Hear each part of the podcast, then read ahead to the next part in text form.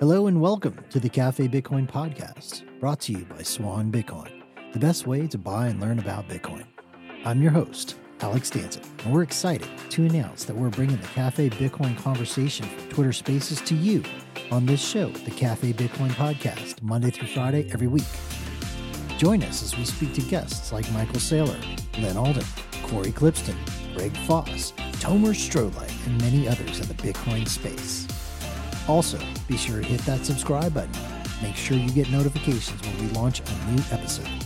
You can join us live on Twitter Spaces Monday through Friday, starting at 7 a.m. Pacific and 10 a.m. Eastern every morning to become part of the conversation yourself. Thanks again. We look forward to bringing you the best Bitcoin content daily here on the Cafe Bitcoin Podcast.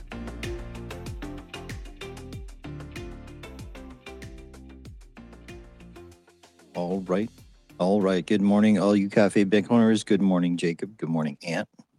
How are we doing today? Good morning, Alex. Good morning, Jacob. Good morning, everybody. Yeah, I'm feeling that song even more today with everything that's going on and these ETF wrinkles coming around. It's like people better hurry up. Yep. Clubs better hurry up. That price action's been pretty crazy. I'm kicking myself actually. There were a couple of things that I needed to put in place. And, you know, it's just one of those things. I see this happen all the time, man. I have clients talking to me. I hear this all the time. Everybody wishes they would have taken action at specific points of time previous, but, you know, things happen. You know, I was talking to uh, an individual last night who yesterday um, had their 401k converted um, uh, to to Bitcoin, and was lamenting the fact that uh, it had been converted at the absolute top of yesterday's price. And I told them maybe you need to frame that a little differently because when Bitcoin hits 60K or wherever price discovery ends up, you're going to kick yourself for not having sold the house, gotten a second mortgage, whatever it was that you needed to do to buy more BTC. So it's all just a matter of how you frame things. Yeah, all true, man. It doesn't it doesn't change though. Humans are really interesting in that like that emotional kind of thing. Uh, I think it's very hard for any human to go through their life and not have those kind of regrets at some point. I mean, if they've been exposed to to Bitcoin, not everybody has a shot at at accumulating an asset that ends up 10xing, 100xing, 1000xing, 10,000xing. Whoa, whoa, whoa, whoa, whoa, whoa, whoa! What do you mean? What do you mean? Everybody has a shot at Bitcoin. There's no, there's, it's an even playing field. For the first time in in uh, in the history of humanity, uh, everybody has an equal opportunity to acquire uh, Bitcoin. And, you know, if they don't, well, bad on them, I suppose. okay, you misunderstand. I think you misunderstand what I was saying. That's exactly what I was saying. And maybe I just said it in a way that you didn't understand I was saying that many people will go through their life and they'll never have a shot at collecting an asset like that. But now you do is what I was getting at. Oh, I just didn't let you finish because I love interrupting. Sorry. Yeah. Yeah, these feelings don't go away either. Like I still feel them, you know, like been in Bitcoin for six plus years now, you know, and you you look back, there was a lot of stacking that I should have done looking back. Like, you know, when I look back at the last cycle, like even with your activities is as much as you do and whatever it is. You build your little bags, and then now you're in the next cycle. Y'all are about to go through this. And then it's you're gonna look back at this at these levels, and it's like, I could have stacked more there. I could have stacked more there. I could have saved my money. You know, I still go through it. And there's always that specter of like what might have been. But for me, I found a lot of solace in just living on the buy side I was going through some of my old screenshots last night and I was like seeing my my old like trading days and and just like all these old screenshots I used to send my friends and family and stuff and you know it's like there's this feeling like you're missing out and that you've somehow missed the boat. You've missed the opportunity. And it's painful sometimes because you're like, man, if I would have only stacked more back then. And I can tell you in the next cycle, we're probably going to all feel that crap again. Look back during these four years and like, what could we have done differently? The only thing I can really do is just keep staying on the buy side, just keep saving my money, keep saving my money in a spot that that I trust and that can't be stolen away from me. That's literally like all I can do. Nate, good morning. I hope you are not deep in the matrix today. Mic check one, two. You sound horrible. Ah, So I, I would like to I'd like to tell people I've only been in Bitcoin for for less than three years. With 2020 February 2021, 22, 23. So what is that? Two and a half years, something like that. Anyways, I, I just like to to to tell people that you need to find a community. You need to find community to stack with. Uh, I was extremely lucky. I ran into StackChain uh, in what was it September of of uh, August or September of uh, uh, 2022, and I stacked my ass off. I stacked so much corn below below 24k. I've got receipts for 15k corn, and I would not have stacked nearly as much and had nearly as much fun had I not been with that particular community. You don't have to be with that community, but I am telling you, you need to find community to stack with, to talk with, to to to be involved with. Uh, Cafe Bitcoin is one of them. Uh, Simply Bitcoin. There's all kinds of Twitter communities, but it's even better if you have like a real interaction with the individuals in those communities because it drives you to stack more. It just cements your conviction. And I'm telling you, there is nothing like being around a bunch of Bitcoiners. And it's just the most amazing thing. And this is why going to PB or any of the other um, events, uh, conferences is super important because you get to make those connections, those real life connections, and you get to have somebody that you can rely on and a community that you can rely on to ask questions and to further your progression down the rabbit hole. I ask Ant and Wicked and Alex uh, I ask them stuff all the time about things that I'm looking at and directions that I'm going. Um, sometimes just to ensure that I'm going the right way or to get some feedback about it. And I also ask my friends in StackChain. There's an incredible amount of experience that you can find uh, in a community that you can be with uh, on a daily basis. Yeah, that's something that that I observed is at least from my perspective, the people before me probably wouldn't agree, but at least from my perspective, this cycle benefited from like things like spaces and and you know, I guess even Clubhouse. I'm not on Clubhouse, but the idea that you could have a place to like just talk about Bitcoin just constantly in in real time, I think that that had a good effect, like a feedback loop, because in the last cycle, at in the dog days, like in 2019 and stuff, I mean, it was it's just you and Twitter and like your friends and family in real life that don't believe and haven't been talking to you because like it fell down so bad from whenever you finally got them off zero back in 2018 or whatever. And now it's like it's just you alone. So yeah, it, it's it's been something nice in this cycle at least where we've been able to talk about it like every single day. I hear that a lot from people in our audience who, uh, you know, they'll DM and they'll they'll express that at one point or another, you know, during the during the bottom, during the bear, during the winter, whatever you want to call it, you know, it can it can look pretty bleak, and people start questioning themselves. You know, did I make a mistake here?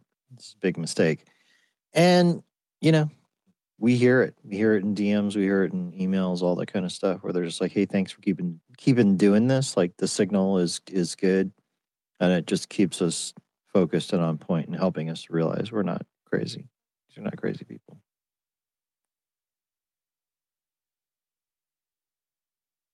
All right. Well, good morning. You're listening to Cafe Bitcoin. Our mission for this show is to provide the signal in a sea of noise, teach the other 7 billion people on the planet why there is hope. Because of this bright orange future that we call Bitcoin, today's show we're going to be discussing some basic Bitcoin Q&A as well as covering some of the Bitcoin news, but we'll just start off right from the get-go. Uh, you know, anybody who wants to talk about Bitcoin has basic Bitcoin questions, feel welcome to come up uh, and ask the question. We will be kind to you, I promise. You can also ask questions in our Telegram group. That's t.me forward slash cafe Bitcoin club. Again, t.me forward slash cafe Bitcoin club. Some of you who listen to us on the podcast sometimes hear us mention the nest. We've had these requests a lot where it's like people will DM or email and they're like, you keep talking about the nest. What the hell is that? Because they don't join us on spaces, so they don't know. We're going to be posting all of the links that we're sticking in the nest live and spaces in the Telegram group from now on. So if you a, are a podcast listener and you want to see what those links are, you can join us there and get those links after every show. Peter, what's up? So um, I was watching CNBC this morning, and a guy came on, um, and he was talking about, you know, of course, uh, Andrew Ross Sorkin was pushing him about why we should not invest in crypto, and you know, blah blah blah, whatever, what the fuck. But his main his main um, contention was that it, well first of all as soon as he said that you can't influence it i was like oh yeah all right well you know there you go you're a you're a cantillionaire and obviously you want to be able to influence the the money and if you can't well then there goes your edge. But one of the lizard other... mask comes off and the lizard is revealed. Yeah it's follow the money right? I mean it's it's this is the one thing that that that one of the one of the things that that bitcoin maxis have have really taught me has really drilled into me i knew this beforehand but they've really drilled it into me it's follow the money so anyways but one of his main FUD contentions was about the idea that Bitcoin is not evenly distributed. So there's these individuals or entities that have huge amounts of Bitcoin. And I was wondering if maybe somebody on stage could speak to, um, the, you know, why that is not uh, accurate. You know, well, something before we jump into that, though, something I love, I love doing is immediately train your brain to turn the attack back on them. Okay, so for example, I was watching a video that just came out where someone was asking Chairman Powell, the the chairman of the Federal Reserve, basically that they made the statement that that digital assets are like 1.2 trillion dollars in in market value right now and then there and then he asked the question so do you think this thing has staying power? Basically, is it going to continue to be around? And Powell was like, yeah, it seems like it has staying power. And then he goes on to make the comment, but it's also half of its value from where it was like a year ago or something like that. And all of these kind of attacks, you need to, in the in my opinion, the instinct is you need to bring up a mirror and shine it right back at them because the lizards don't like the mirror. All right. So in that moment, my brain immediately went, okay, well, the US dollar has lost 98 point something percent of its value since the inception of the Federal Reserve. So what's your point? Right? So same question could be asked of of what Sorkin was trying to say. It's like, well, so what are you trying to say? The US dollar is evenly distributed? Or maybe are are you benefiting from the cantillionaire effect? Hmm, Mr. Sorkin? Go ahead, Ant. Yeah, I mean, you hear this a lot. And I don't agree fundamentally that everyone on planet Earth has to have like the same amount of money. I know there's this whole concept of like 99% and 1% and us versus them and the elites and the lizards and they have all the money and we have not. You know, I understand all of that. They're stealing from us. They built a system to rob us all. I get it all. But within that system, within that framework, there's people, and the people are earning money and they're working and doing their lives. And some people are luckier than others. Some people are closer to the spigot than others. We know all that.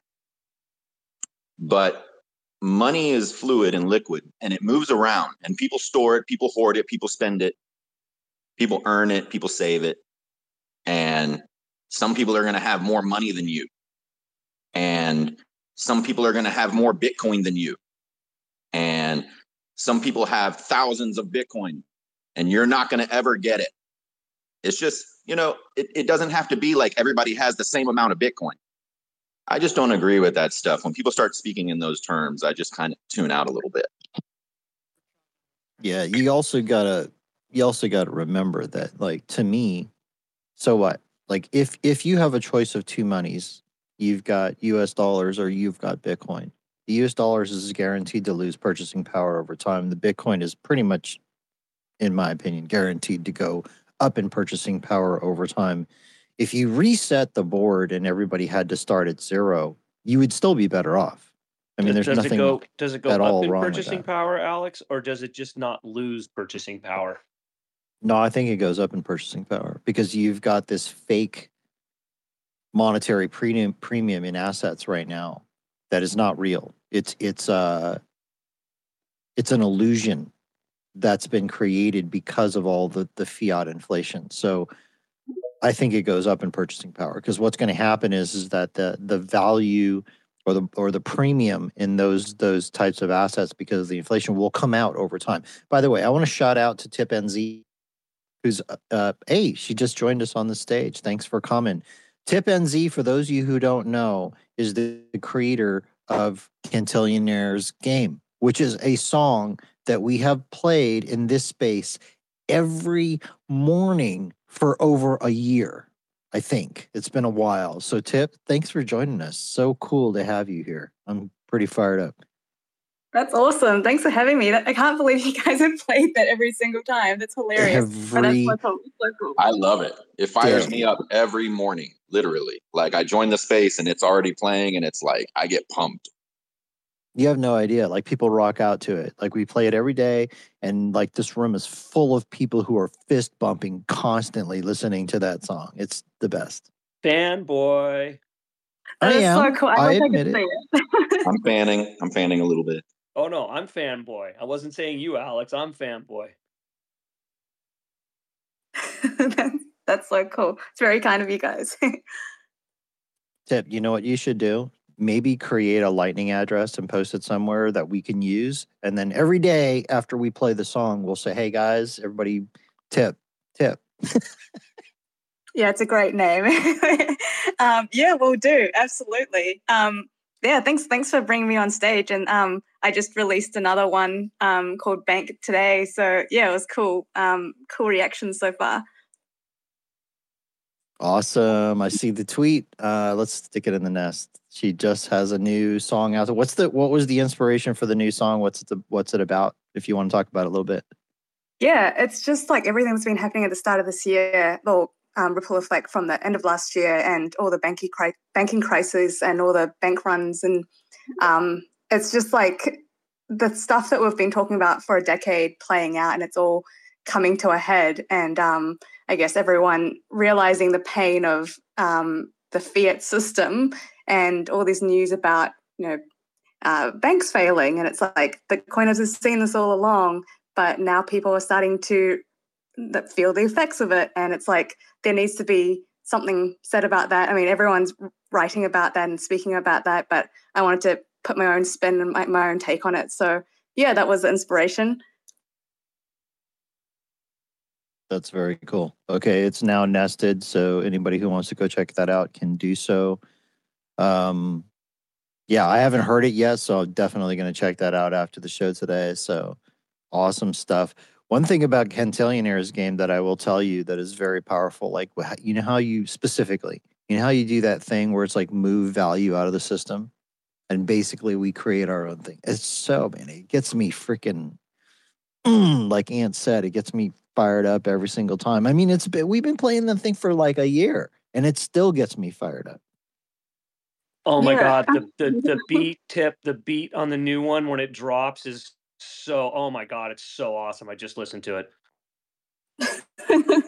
Thank you. Yeah, and it's like like it's the message of Bitcoin that is so powerful that every time it's like when something happens and you just know that fi- Bitcoin is like that thing that that fixes it, and you're just like, oh, that's like you know, and, and the new one where I talk about um Bitcoin is like think of it like land. It like it doesn't move, but each piece, each, each Satoshi is a particular part of the land that you can unlock with your key. And a lot of people still miss, like, don't understand that Bitcoin isn't something that moves around. Like, coins aren't stored in your wallet. So that was kind of like the main thing for this particular video. And it's like, that's that was my aha moment of like, how do I link um, educating Bitcoin and and what the true um, like the, the how do you interact with bitcoin with actually the, the failings of this current system? And there's always something with bitcoin like you said in the Cantillionaires game that you're like oh you move the value out of that system. And you know there, there's always that something that y- you have that aha moment that orange pilling moment that i always want to capture in at least like one of the songs. And it's like that's that's the main theme. So it's like i'm, I'm so glad that you get it. And I'm, I'm glad i'm glad to hear that it's cool. I can hear your voice in the song when you when you speak. well, it's you know what it's like that moment of move. It, it tells you that you have the power to do something about it, and and that's the part that's really powerful because I feel like so many people have felt disempowered in that they there's just nothing they can do about the system and this is something we can all do about the system and it's very empowering. Absolutely. And i mean like you see people starting to get it but they don't know bitcoin's answer but they know that there's something wrong and that's like the first step. That was the first step to everyone's orange pill moment right? Like oh there's something not, not quite right. But it's like it's so exciting when people are like oh my god there's a solution. Like we can actually we, we we don't have to be afraid. We don't have to be scared. And it's just like I don't know about you guys, but like Bitcoin is just ah, like you, like I I I think about it every day. I listen to you know all these amazing podcasts and all these way smarter people, and it's just like that is my mind twenty four seven now, and it's just like it's so much better than before, and it's just it gets you excited to like your DNA level. I, I don't know, it's just something about it, and so creating songs and stuff about it, it's just like. Uh, it's a passion. It's like it's such a awesome freaking gift to be able to do that. So, yeah. well, I would say that you're a gift to the space. Like we rock out to that thing every single day. I, I think it's touched a lot of people. I've had a lot of comments about it. I see no reason to change it. Like, well, we will keep rocking out to that song every day. Uh, and I'm glad you came. Definitely want to do what we can to help you and, and further assist you and continuing to create amazing songs and content like that because you have a gift for this stuff. I don't know, Alex. After you listen to this new one, we might have to we might have to switch it up and play both because this, this new one's pretty freaking good. Okay, we'll check it out.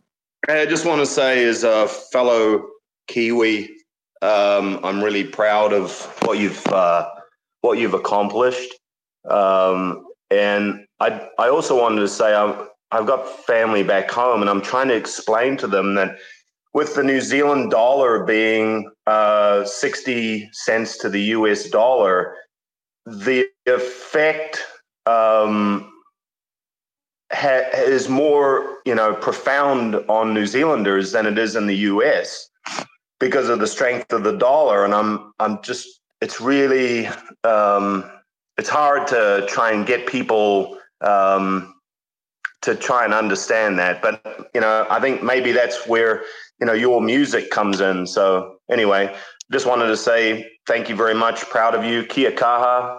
And uh, yeah, I, I actually went to school for film. So in the future, if you ever need any help with some um, music videos, I'd love to help out. That's so cool. And kia ora, that's awesome to meet a fellow Kiwi. If your family wants to learn more about Bitcoin, come to BitKiwis meetups. They're, they're in Auckland, in Wellington, in Christchurch. Um, happy to help Orange Pill you, your family. Sweet. Thanks, Tip. So cool. Uh, good morning to Orange Egg. Good sign. Thanks for joining us. What do you got? Hey, Alex. Thanks for uh, thanks for having me up. Hey, I, I, so I approach. I, I know everyone approaches Bitcoin kind of from their own their own angle. I you know I understand it more from the the finance sound money side, not so much the technical side. But I, I have a technical question that I've been trying to um, kind of square in my head. Um, but can't really get to the bottom of. I was hoping someone could um, give me what I what I think is a pretty simple answer. So, so I understand that a lot of the beauty and resilience in Bitcoin is the uh, kind of disconnect from the analog world. Um, aside from the energy input, there's it's kind of exists on its own, you know, in the decentralized manner, and there's not really any, um, I guess, like centralized points of failure that interact with it. Um, and as a result, you know, I've heard people refer to it as you know the time chain and how you can look at his uh, history through kind of like the the sequential nature of the blocks, and and that's kind of like a a way to view time. But w- what I can't understand is when the difficulty adjustment adjusts every couple weeks, um, so that blocks are mined at roughly the ten block or ten minute interval how how does the protocol know what 10 minutes is in order to kind of to adjust to that could, could anyone chime in on that and, and help me understand because i know it's not like referencing a a clock at you know some news source or something but does anyone have a simple insight on that well i mean every header every block has the header from the last block and there's timestamps in the system so And so, what? But what? I guess when you say there's timestamps in the system, what? Um, what? What? I guess clock is that stamp coming from? Is that? And I apologize for not being technical every, at all, but every, every node, I mean, every node is is on a computer, you know, connected to the internet, and every computer has a internal clock or one that it's, you know, that it has going, I guess. And so when a miner mines a block, they just stamp it with whatever time they mined it at. And then the nodes, you know, they get it when it propagates to the network. And I think there might be, and do you know if there's a mechanism in place for nodes checking whether the timestamp, you know, matches a relative, you know, plus or minus amount of time that they that they have on their own clock? I think there there might be a mechanism so that you can't like kind of you know fudge a timestamp. Yeah and that, that's kind of what i'm getting at is you know let's say somebody was able to somehow commandeer a bunch of uh, you know internal clocks on various computers. I recognize you know the decentralized nature helps with this but i just didn't understand that that mechanic that you're referencing Yeah, this is something admittedly I have not looked into. I've thought about it and I know like, you know, their GG talks about it sometimes in some of his presentation. He's he kind of dumbs it down, but but I don't know technically exactly what's going on there. Okay, cool. I appreciate that. I'll, keep doing some research, but um, it, obviously it's a very simple concept that uh, obviously plenty of people have thought about, and the protocol's robust enough to um, to not need to worry about that. I, I just couldn't understand um, how it works. I, I, appreciate it, guys. Yeah. So one thing to consider, one one last thing too, is that you know the the system of record in in your in in a sense, it's like once these blocks get you know uh, found or whatever you want to say, then you know it it that's the timestamp. Like you go back and you look at the last block, like you'll see the timestamp. So it's I don't know how far they would get. You know what I mean? Like this thing keeps stamping itself, so so to speak, if I'm explaining it correctly. Am I clear? Can you can you hear me? Yeah, pretty good. However, Jim was first. So one second, Nate. Surfer Jim, good morning. What's up, brother? Hey, good morning. Thanks for letting me up. I had a quick question regarding this. Is there a chance, you technical guys might know this, or maybe can even find out, is there a chance that the software, uh, certainly the mining software, is simply counting seconds um, relative to the last block that um, was confirmed in such a way that potentially the system has just been monitoring uh, seconds, uh, you know, as determined by, you know, the vibration of a quartz crystal for 14 years now. And the timestamp that a computer puts on that we can read as with a with a calendar date and a clock time is less important. Is that even possible? Thanks, guys. No, it's all based on on timestamp headers. So it's it's just self-reported times. And I mean, by the way, let's say, I mean, you know, one of the things to consider. So I mean, the reason why we might be asking this is like, could a miner fudge some some some you know timestamps in their headers, and then you know maybe successfully 51% attack because they're just saying they mined a shit ton of blocks like in the past, right? Well, what's going to happen is if if they are doing that, I mean the difficulty will adjust on their own on their own node, right? So like the, the blocks they're trying to mine, first of all, I mean they have to be valid in the first place. So they have to meet some difficulty threshold in the first place.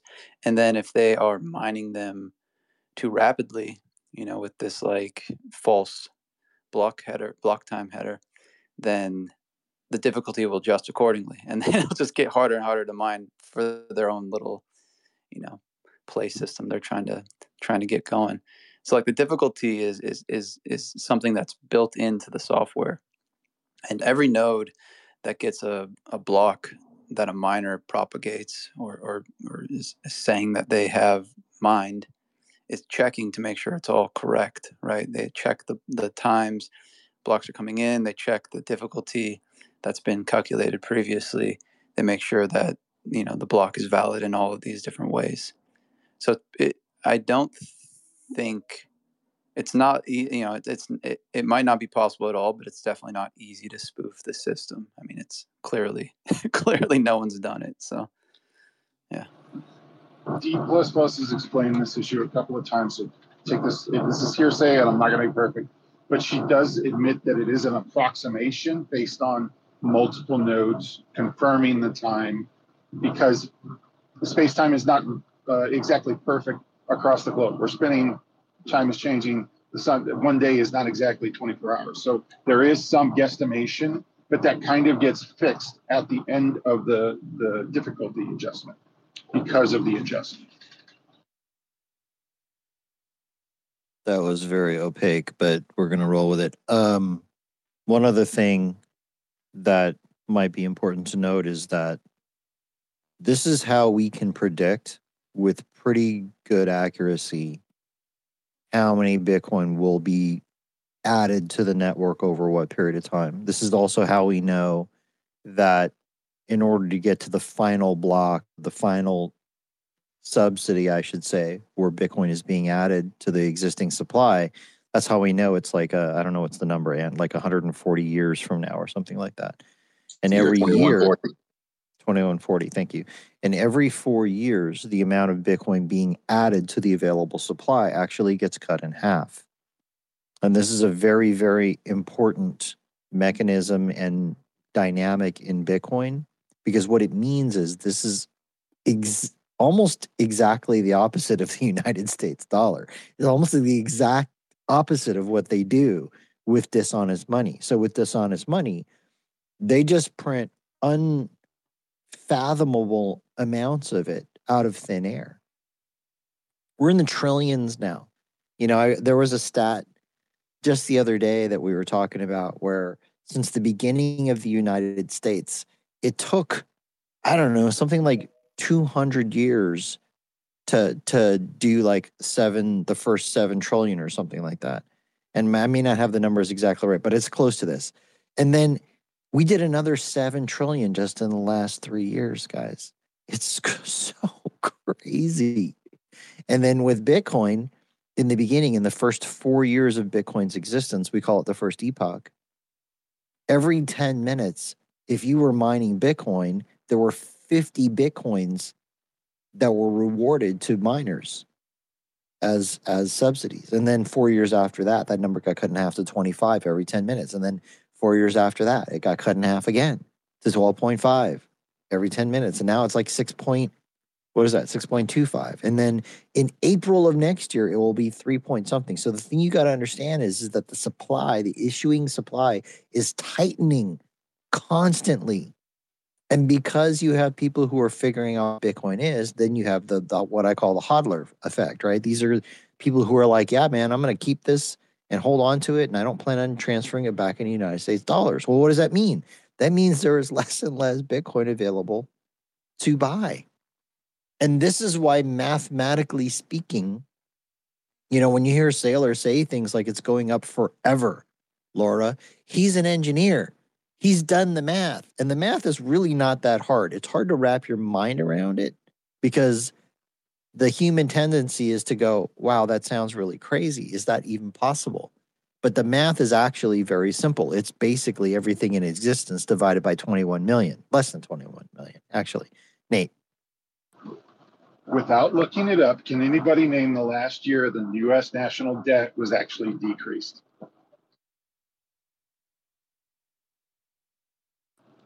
Three, two. It was 1957.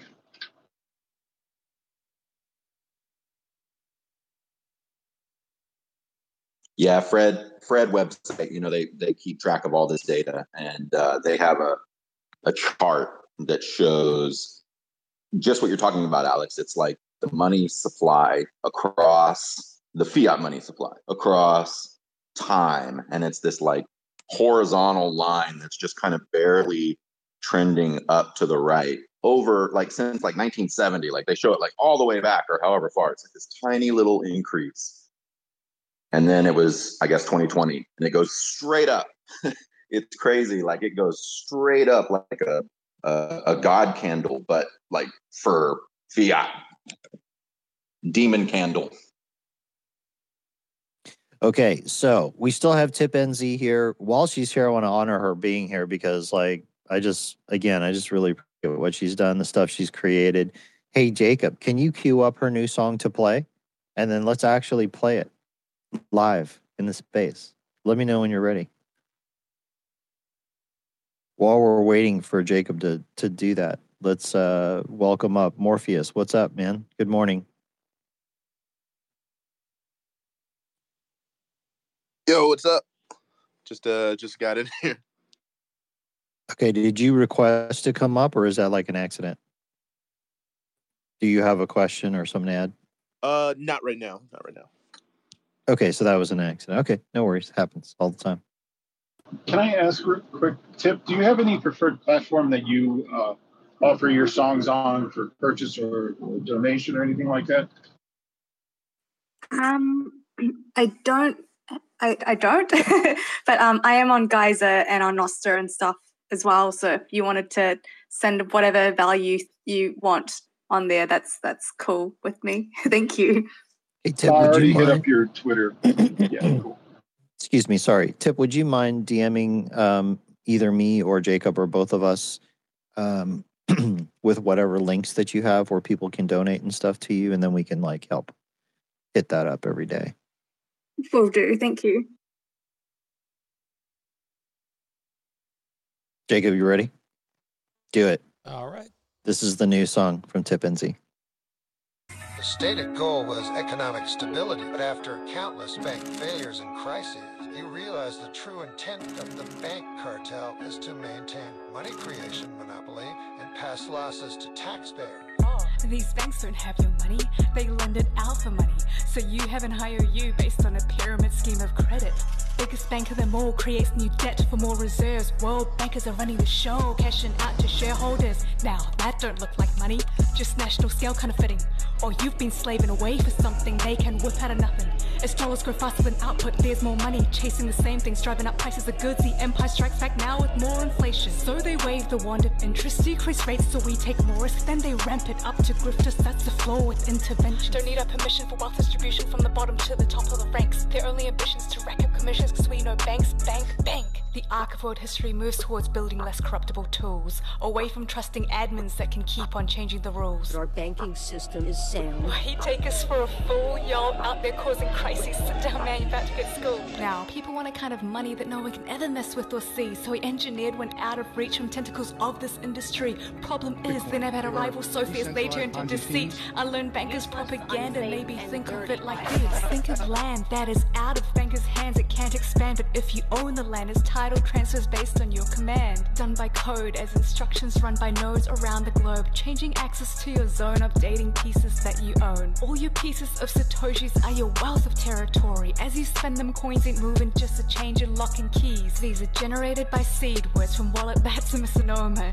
They don't hold your coins, but they can sign and be key stores. What's the consequence of storing keys all inside our heads? Now we're taking wealth from bankers, reaching to our minds instead. Multi sig is stronger than a vault, cause networks engineered. Bankers lose all their control, they can no longer interfere. Now, think of all the implications, giving us the chance to build savings on a fixed denomination, not volatility of inflation. Lay a stronger foundation to build for future generations. In the Fed's creation, Bitcoin is the key to our salvation.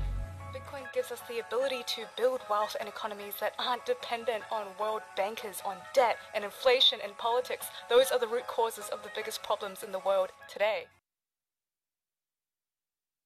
This is what every 13 year old needs. I mean, you want education? Send them this. I got chills. That's how I know a song's good when I get chills. Like, mm. all right, maybe we play it every day after Don't Shitcoin at the end. What do you think, Jacob? Yeah, it's it's. Uh, I think that'd be a good call for sure, man. We'll try it out for a bit, see how it works. Definitely sticking with Cantillion's game in the beginning every day. Still, I think somebody's gonna have to make me change that shit. It's not like it too much. A musical interlude at the top of the uh, first hour or second hour. I mean, no, first hour, eight o'clock. Mm. Hmm. Don Bay, good morning. What's up, man? Dude, I'm just here, you know, just sitting here in awe that Tip NZ is on here. Tip, uh, uh, your your tracks are unbelievable. Your beats are fire. Your lyrics are fire, and uh, I think the music you make is incredible. So I'm going to spread it uh, furiously through uh, any any place I can. So, so uh, super pumped on that. Also, Alex, cool spot last night. I caught the tail end of it of the of the the Bitcoin vets. Very cool show. If anyone hasn't listened, so uh, just chopping in and uh, saying what's up, y'all. Thanks, man. Tip, can I can I just um, butt in for a second? I I, I want to kind of second what Dom. You're cutting in and out, Noodle. I'm back. Hang on, can you hear me? Yeah, go ahead. Sorry, I, I lost my data. Um, yeah, the tracks are unbelievable. The production is, is just on point, um, and the lyrics were incredible. And you know, about ten years ago, I used to um, I used to do music myself. I produced a lot. I I did quite a bit of rapping. I've got some tracks I can send you. I'm writing. Cut long story short, I've been writing the lyric for for a couple of weeks. I just never find the time to finish it off. Um, and yeah, but I, I'm going to send you a DM, and um, yeah, maybe we can link up and do a track. For sure, send it through.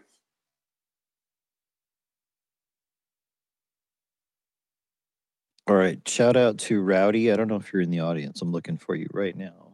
Uh, let's get Rowdy an invite. He just sent me and Jacob a wall of text in DM explaining the difficulty adjustment, and I am definitely not going to read this. So if you want to come up here and explain it, I want to invite you to do so. So if you guys collaborate, are you going to be called Noodle Tip?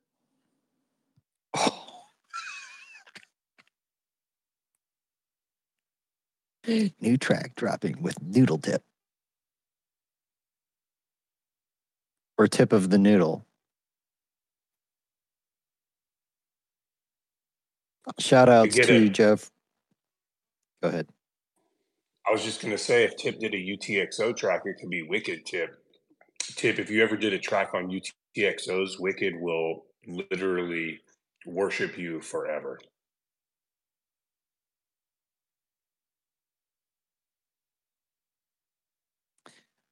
All right. Shout outs to Dr. Jeff and Joe Carlasare in the audience. I was reading some of the um the BlackRock ETF prospectus this morning.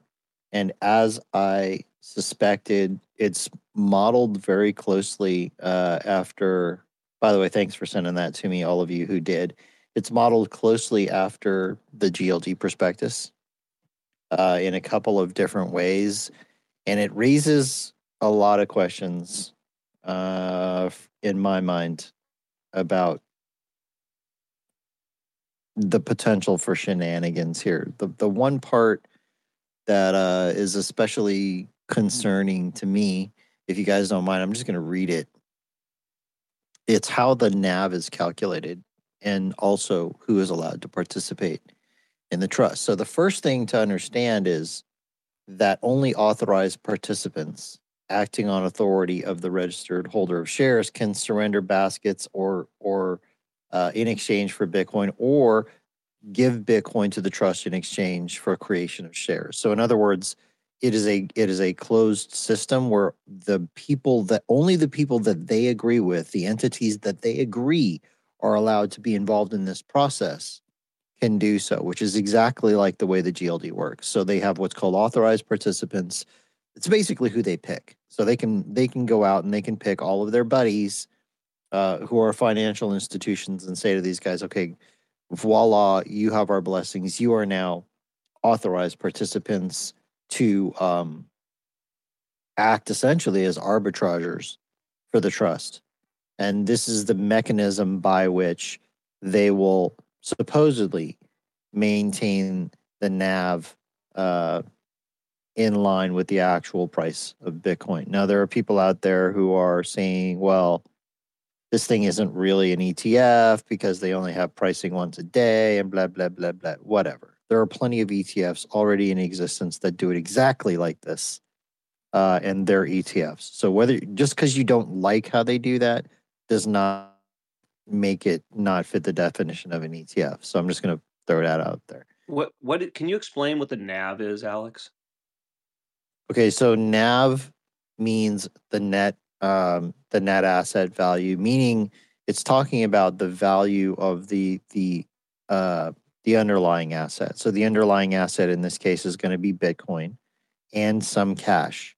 They're going to have the Bitcoin spread out amongst uh, what they're calling cold storage vaults uh, and also hot wallets. They have to have some in hot wallets if they're creating and redeeming shares, depending upon how complicated the cold storage is.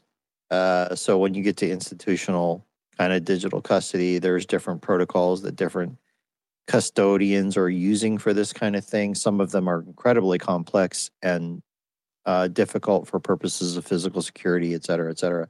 Don't want to get into that. Point is, it's the assets, right? All the Bitcoin, all the cash. Cash will be held by Bank of New York Mellon as the custodian.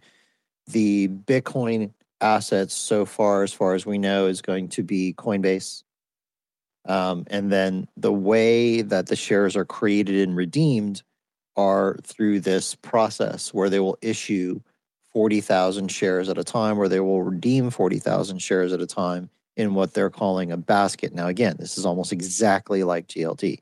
However, in GLD, the baskets are 100,000 shares at a time. Now that that's all fine and dandy, whatever. GLD has been around for a long, long time. It's worked fine. Um, this is where things in my opinion, start to get a little weird. And I want to ask the opinions of guys like Joe and Dr. Jeff, et cetera, if they have any thoughts on this. We don't have to talk about it today. I know these guys are very busy and sometimes they can't come up here because they're actually doing other things. But this how this is the part that leaves a little room for weirdness in my opinion. It's how they describe the nav calculation now, the first part about, and I mean, they go through and they say that they're going to use this CF benchmark thing. And the CF benchmark is basically an index. They say on each business day, as soon as practicable after 4 p.m. Eastern Time, the trust is going to evaluate the Bitcoin held by the trust as reflected by the CF benchmark index and determine the net asset value of the trust. Okay. And then they go on to explain what the CF benchmark index is. It's basically created to facilitate financial products based in Bitcoin, serves as a once a day benchmark rate for the US dollar price of Bitcoin. It's calculated at 4 p.m. Eastern, and it aggregate, aggregates trade flow of different exchanges during a window between 3 p.m. and 4 p.m. And the exchanges that it is using to calculate this uh, number is based are Coinbase, Bitstamp, Itbit, Kraken, Gemini, and LMAX Digital. So that's all fine and dandy. Great. You get once a day pricing. Uh, that's how they calculate the NAV. Um, and that's fine. However, there's this one interesting little piece here that is kind of interesting. Uh, it says the sponsor has the exclusive authority to determine the net asset value of the trust, which it has delegated to the trustee under the trust agreement. The trustee has delegated to the trust administrator the responsibility to calculate the net asset value of the trust based on the NAV, yada yada, blah blah blah. Um, based on the on the CF index, et cetera. The trust administrator will determine the net asset value of the trust each business day, yada yada. Uh, but again, here's the part that is is a little sketchy to me. In determining the net asset value of the trust, the trust administrator values the Bitcoin held in the trust based on the index. Great.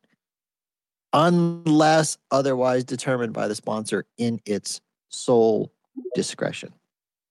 So what that means is they're saying, okay, yeah, well, we're probably going to use the CF index to calculate the value of the assets, otherwise known as Bitcoin, in the trust. However, in its sole discretion, it can basically arbitrarily decide what the hell the NAV is. That's a little concerning because there's a if if the only players here are the ones that they approve, there's a lot of room for shenanigans here. I'm glad that Joe Carlasare came up. Good morning, Joe. What do you think about all that? Uh, yeah, so it's not different from many trust structures as you uh, had outlined. Um, technically, the same language is fez, uh, present in the SPY trust structure that they can sort of use their sole discretion. I will tell you, as a practical matter, it seldom ever happens. They're going to use the, the benchmark index set by the CME. That's how they're going to calculate the NAV. There's the more concerning uh, uh, provision that is unique to this particular trust structure is their discretion whether or not to issue shares. I haven't seen that in another trust vehicle. Even the GLD does not have that discretion. They have to issue it to, uh, to bring it in line with the NAV. So that's a little weird. Um, I don't know why they decided to elect that structure. And keep in mind, you know, they're not bound by this. They can actually amend this the it after approval with some certain conditions. Uh, it's called the final registration statement versus the preliminary one that's filed. So um, but yeah, no, I mean, obviously, you know, you have to realize with these vehicles that you're putting your faith in the sponsor and the custodians, and uh, you know, they're they're supposed to accurately reflect it. Uh, to me, I think it puts more influence on um, the futures contracts. You're going to have to have people who um, because that you can't thoroughly hedge with the ETF if it were if it were approved. You're going to have to have people that are professional players uh, driving up volume in the futures contracts to hedge, and you'll see more of that. So I expect ultimately the approval of the ETF to drive more activity among the futures. Okay. Uh, we've also got Dr. Jeff. Good morning. I don't know if you heard the question from before. Hey, I didn't, but good morning, Alex, and uh, morning, Joe. Morning, everybody. Hope y'all are doing well. The, yeah, the question, as I understood, is just about the discretion, uh, effectively, to you know determine the NAV, which is, like I said, that's not uh, that's not unique. Have uh, Jeff? Have you read the prospectus for uh, the BlackRock ETF, the proposed language? I, I only skimmed it, and I'm by no means an expert, so I, I defer everything to Joe. All right, Terrence. Good morning. Do you have any thoughts on this? Uh, sorry, I was multitasking. What's the question? Apologize. Right. So the point that I had brought up is, is that it's very concerning to me that, and and Joe points out that this is normal uh, for a lot of ETFs, but uh-huh. the thing that seems a little weird to me is that if they can determine the value of the assets at their sole discretion and then in addition to that the only people who can create and redeem shares in the trust are the people that they appoint and agree are allowed to do it. There's some serious room for shenanigans. Like if they let's say the price of bitcoin is 50k uh-huh. right? Sure. and then in their sole discretion they say okay yeah but we're valuing the assets of the trust at 25k bitcoin right and oh. only the people that they say are allowed to participate so, can create and redeem shares well then there's room for all kinds of like shady stuff to go on there yeah so i kind of think yes um up to a point so the, these are always drafted number one with boilerplate that Joe had alluded to. Uh, and number two, the lawyers drafted so you have as much discretion as is permitted, but there might be laws. I'm actually not sure because I'm not a um, kind of public trust ETF expert or anywhere near it. I got to think there's some fiduciary or some responsibility of a BlackRock type to not screw over the investors so easily. And then the last point I'd make is well, okay. My relative, question to like, you then, as an attorney, is if they're putting yeah. it in black and white in the prospectus and literally saying these are the rules, is that still screwing over the investors? Because they're literally saying we can do this, and yeah. if you agree, then you agree. I mean, that's the nature of a contract, is it not? Yes, but okay, yes. However, contract law has evolved because of crap like what you're talking about over the years, so that there's still minimum kind of standards, especially in finance, whether it's case law or some statute or whatever. Yeah. Public yeah. policy. Exactly. Yeah. Just a way to think about it this. And if I yeah, if I sorry, uh, Terrence, but just a simple way if I make a contract with you, Alex, that you're my slave, no court's going to enforce that, right? Like it, it, violates public policy. So just because it's written in the contract, this is something I think that folks uh, that don't live in this world every day don't don't understand. Just because something is in black and white does not mean it's enforceable. There's plenty of provisions that judges will strike down. Yeah entities strike down if they find it if they find they're absolutely uh, running afoul of what the whole purpose and intent of the document was they can strike down provisions so black and white does not mean it's resolved and there's no dispute got it so super scammery in this case would basically have to require the collusion of the authorized participants with the trust and of course any you know courts that a case landed in yeah and and because of what Joe said, if a trial judge sided with BlackRock and BlackRock, which by the way is the least unethical, one of the least unethical uh, major companies in finance or companies in finance, period. Uh, it's all relative, right? Just like the US dollar shitcoin, but relative to other currencies, in my opinion, quite good. Uh, so Terrence, BlackRock I was, that. I was going to ask you about that. I mean, is that, I mean, that's quite the opinion. You say that the least unethical. What do you base that on? just their reputation and behavior and lack of uh, jail time, alleged uh, sort of fraud, um, ripping off retail investors. They're not some bucket shop boiler room operation selling penny stocks. The fiat version of or fiat company version of shitcoins. They don't do that stuff. They're very institutional, very well respected. The if you're kind of a statist or fiat elitist type minded person um, and you know anything about finance, they're extremely credible, extremely kind of trustworthy. But again, it's relative among finance. I know a lot of Bitcoiners hate all of Wall Street, everybody's evil, blah, blah, blah. But I would argue that there's, you, you could argue, I, I would say there's different degrees of evil. And, and then I, and then I want to get back to um, Joe's public, public policy point. If a trial judge sides with BlackRock and BlackRock engages in these shenanigans in cahoots with, you know, the other players against the interests of the uh, ETF shareholders, then it'll get reversed on appeal, and that trial judge is not going to have a very good career. They won't be respected, and a lot of these judges, what they're trying to do is have respect or get promoted to appellate court and then maybe to the Supreme Court. Right. So yeah. these are all going to be federal court cases. It's it's a very small sort of fraternity to be a um, a federal judge. Joe. Yeah. So let, let me just tell you even more practical thing before it even got to litigation. Um, and there's some misinformation going out on uh, the Bitcoin Twitter about this um, I will guarantee with a high degree of confidence, okay, extremely high, that if an ETF is approved, if the black one will, BlackRock will approve, be approved, there will be multiple other ETF structures in place. So why does that matter?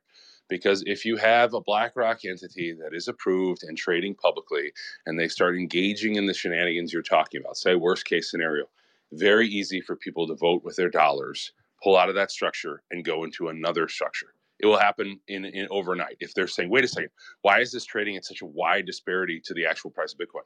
Uh, we're going to sell this. We're going to go into the GBTC, which has converted by then, or uh, the Wisdom Tree, or or the Fidelity, or any other number of them. They will pull money like crazy. So Black BlackRock has to face ultimately market participants and their decision of who they trust. And if they pull that kind of BS, they will lose capital overnight. It will fly out of their um, their shares and it will go to vehicles that are uh, properly executing the spirit of what they're trying to do, which is reflect the spot price of Bitcoin.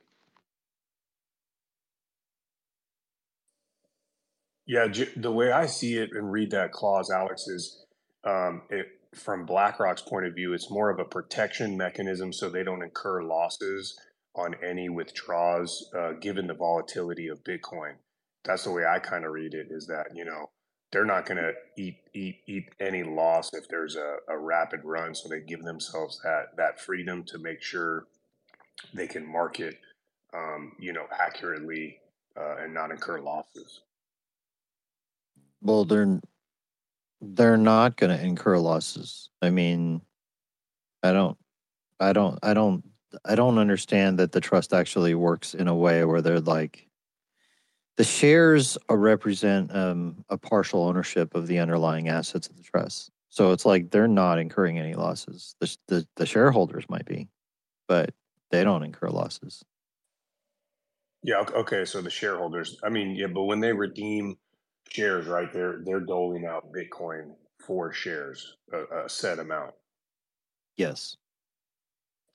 So yeah, shareholders, so that everyone else doesn't incur a loss on a, a shortfall.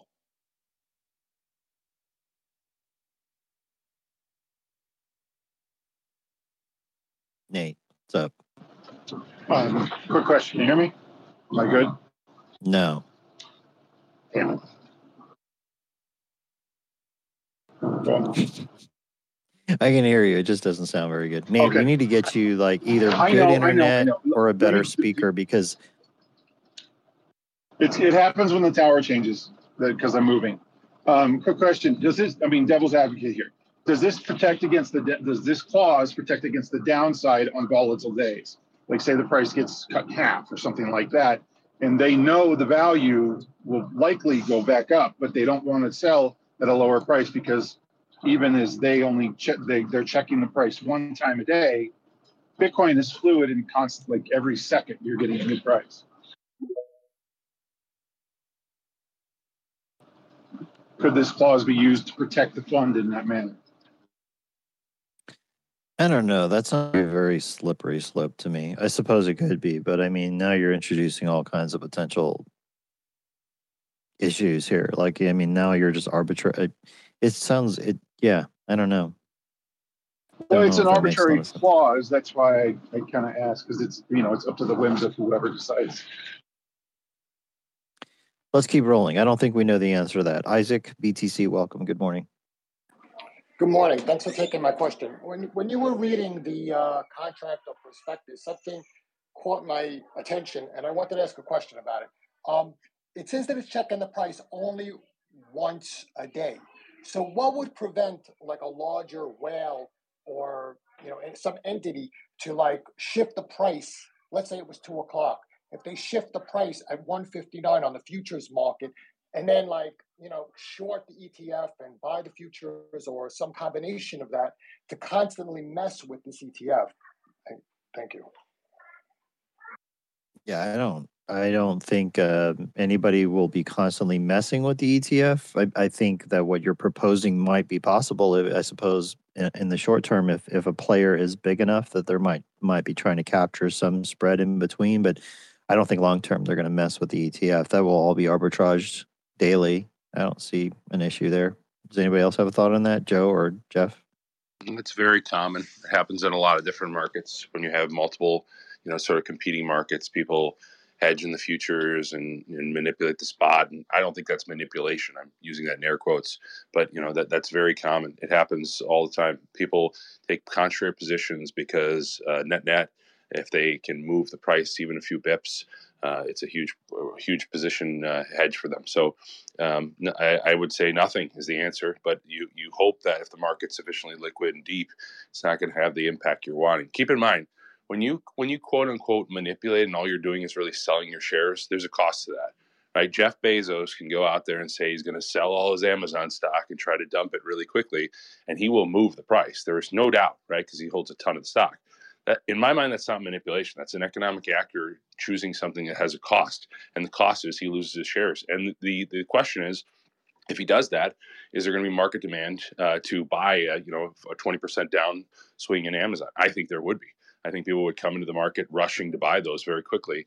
And I don't see why Bitcoin would be any different. Imagine if you woke up tomorrow and Bitcoin's trading at 17K. I know dozens of people who would be salivating at that to buy those Bitcoin um, because they didn't do it last fall like they should have. Um, so, you know, th- that's not manipulation, that's a market. Yeah, yeah, I just second what Joe has to say. I, I agree completely. I think the term manipulation gets thrown around way too much. Personally, I just think it's people acting in their own, uh, you know, self interest, uh, and there are consequences to the upside and to the downside. And so I tell people if if you're concerned, you know, whether or not it's manipulation that makes the price of an asset you like volatile, then take advantage of the volatility. Right? If if something happens and the Bitcoin dumps to 17k, as Joe said, I just say take advantage of it. Don't worry about whether or not it's manipulated. Uh, you know, use volatility to your advantage and, and so-called manipulation. So I just agree there. By the way, one other thing I wanted to add, um, I'm not a legal expert, obviously, and you know, but there's been just so much talk back and forth about BlackRock and are they, you know, nefarious or not? Do they have good intentions or not? Do they have things written in their, you know, in the legal document so that they can basically bring down Bitcoin, take over control of Bitcoin, all that kind of stuff? You know, is this is this Klaus Schwab hidden? You know, is it the WEF uh, behind all this? You know, what if what if BlackRock is just actually trying to take advantage of Bitcoin and make money on Bitcoin, uh, and and they just see it as an asset that's here to stay, uh, and they're just trying to create an entity uh, for people to invest in so they can make a butt ton of money on fees.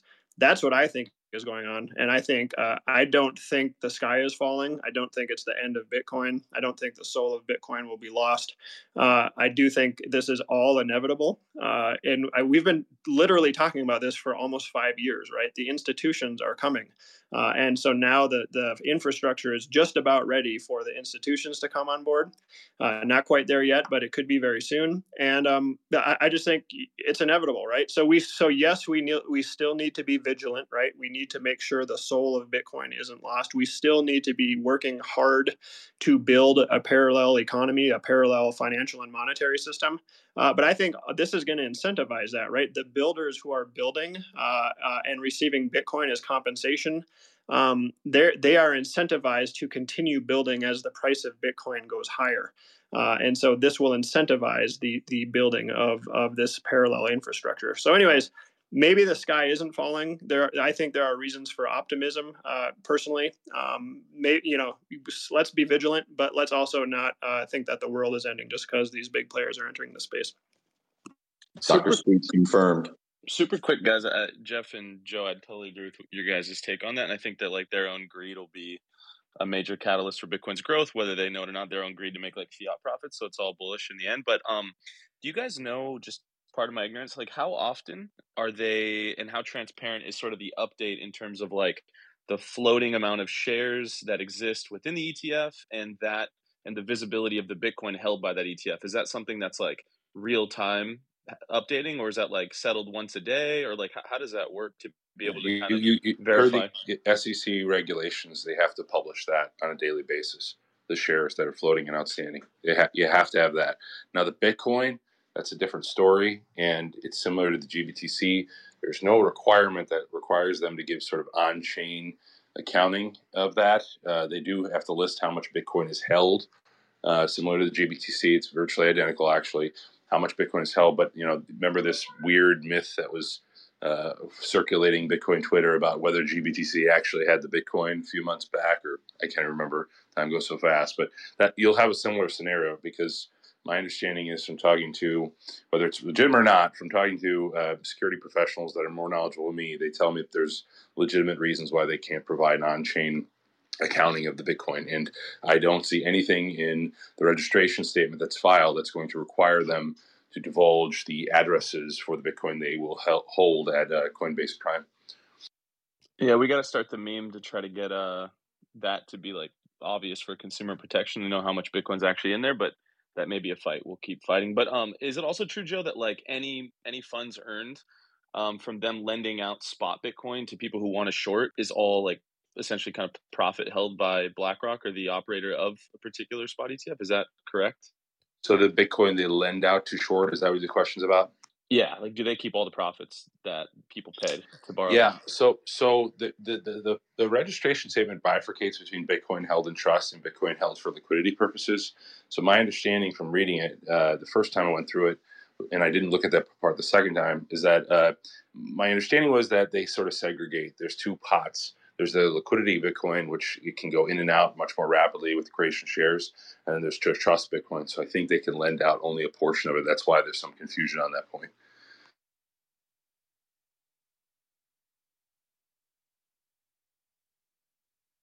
Don Bay, jump in there. Hey, I was just gonna say I'm very much aligned with Dr. Jeff on the on the uh, the overall outlook with, you know, just Bitcoin as an asset lining up in a very uh, um, you know perfect manner for institutions to kind of get on board with everything with the halving and, and, clarification and all the stuff with the SEC. I I don't view the, them kind of you know looking and seeing uh, whether they know it or not, seeing Bitcoin's potential in the way that Bitcoiners uh, that we see it. Um, and uh, you know, again, uh, Alex convinced me yesterday that they're not just filing an ETF to do a very short term, even though they know it's going to get denied. So I'm past that point. But but I think I think they're just looking at it as an asset, positioning themselves. I agree very much with Dr. Jeff.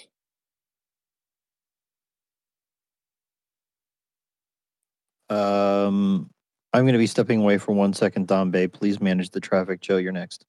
Yeah. So th- uh, thanks, Don, and thanks, Alex. Uh, so let, let me just say this let's just say all the bullishness is, is correct and you do get the ETF greenlit, which I, I will go down firmly saying if that happens, I think you'll see multiple ETFs enter the space. I think it behooves us as Bitcoiners to really, really emphasize to people that even though you've got your brokerage accounts, which everybody's really familiar with, and even though it's really easy to go click a button and buy the ETF just like you would any other stock, um, we really have to continue, and especially in the next bull cycle, uh, to preach why you want to have self custody Bitcoin. I think that will be harder, right, for folks when people say, well, wait a second, I've got my Fidelity account, all my stocks are there, all my bonds are there. I don't need to worry about, you know, self custody and learning a new new skill. I think it's so critical. And we, we have to already think preemptively, assuming it gets gets through about the narratives of why we want self custody, why it's important. And and to me, those narratives can't all be about, well, the end of the world comes and you know the system breaks down and you won't have access to your money. I think it has to be, uh, you know, sort of a more modified pitch for a mainstream audience. Just my thoughts and how you have to approach this because it will be more challenging, right? It's going to be a lot more challenging when anybody with a brokerage account, particularly a lot of uh, boomers who want to get exposure to the asset class, can just click a few buttons and you know buy Bitcoin on their their Schwab, Fidelity, or uh, Ameritrade accounts. Joe, that's a great point. You know, it, it came up in a space the other day that the ETFs and institutions get involved is not like a uh, touchdown dance like our work is done. Uh, if anything, as you mentioned, educating folks on self custody, teaching people about the value of not relying on a third party, whether that third party is a trusted institution that has good intentions, you know, telling folks that it's not always doomsday. Sometimes people just make mistakes. Businesses go down, companies collapse. Um, you know companies fail all the time. Uh, so so really looking at this as hey we got to continue to educate people on self custody get people to dig deeper on bitcoin and and see it as it was originally intended um, is really really important for sure. Yeah i would i always thought uh, you know i was thinking the other day like what would satoshi think about an etf i think you know obviously he would f- foresee something like that coming at some point but the question is like you know, is that consistent with the intent of Bitcoin? I mean, is it supposed to be held in a honeypot for uh, financial institutions like that? And my guess is the answer is no. It's not. Now it's great. I'm not going to poo poo it and say it's terrible. It's obviously going to help the price of Bitcoin, uh, and and I think it will eventually help. Uh, the, uh, you know, self custody and explain to people, get exposure, you know, bit by bit. But really, I mean, we have to let people to explain you know, why Bitcoin is truly a powerful, powerful uh, monetary asset and tool. And to me, like one of the biggest things that I've had success with privately with a lot of lawyers and folks I've talked to is just getting people not only to self custody of Bitcoin, but send Bitcoin transactions. Sending Bitcoin transactions is so powerful. Once you see that and they associate it with like sending an email and how it's like a unique digital digital asset, um, one of a kind, you know, every Satoshi is accounted for. I mean, that's huge. And that, that, if we can figure out better ways to get that message across, uh, you know, showing people's transactions sent in real time, uh, to me, that's that's the ballgame. I'm totally tracking with you, Joe. And I also think that the narrative will shift from the current narrative, which I would say Bitcoin, not crypto, is probably the, the, the most important narrative of today. I think we're going to see a resolution of that, uh, hopefully within the next year or two or three. Uh, but I think it's going to shift to exactly what you're saying. Like, what is what is the true intent of Bitcoin? Right? Is Bitcoin, uh, you know, in somebody else's custody the same as Bitcoin in your own custody? Why is that important? Why or why not? Um, so just totally tracking with you. I totally agree. Um, and I think it's to me that's going to be a much more fun discussion than this Bitcoin versus crypto and Bitcoin dominance and all these nonsense things that people talk about. Um, looking forward wait, to that. Wait, wait, wait, wait. I'm glad you brought that up. Why is Bitcoin dominance nonsense? We need to uh, talk about this. There's a lot of people that are con- Alex. Don't okay. Just kidding. Okay. Dr. So, Jeff, please explain to the people why Bitcoin dominance is nonsense. Most people mean well well, some people mean well, but I'm telling you, this is a narrative that comes out of the crypto circles because crypto marketers want you to think that crypto and Bitcoin are basically the same thing. They want you to believe that Bitcoin was the OG cryptocurrency and that all of these ones that have come since are better tech. So Bitcoin's cool, sure, uh, but it's slow, it's archaic, it's very limited in what it can do check out my new crypto of my dog coin that can just you know blow bitcoin away blah blah blah and so they they like to talk about crypto a uh, bitcoin dominance as this sort of kind of seesaw battle between you know there's bitcoin the the og and then there's all the rest of crypto. And and you know yeah you know bitcoin it, it can be pretty good but but crypto it's it's it's it's it's rising again. And so i'm just saying this is an apples to oranges comparison but they like to make you think it's an apples to apples comparison. So I don't like it when Bitcoiners talk about that because it's giving credence to their philosophy that they're basically the same thing. And as I say almost every day on Twitter to somebody or I tweet out, proof of work Bitcoin and proof of stake crypto have literally nothing relevant to do with each other. They're just totally different assets. They have totally different battles. They have totally different outcomes um, don't think of them as the same thing. They are not the same thing. And if you if you talk about Bitcoin dominance, you're lending credence to that argument.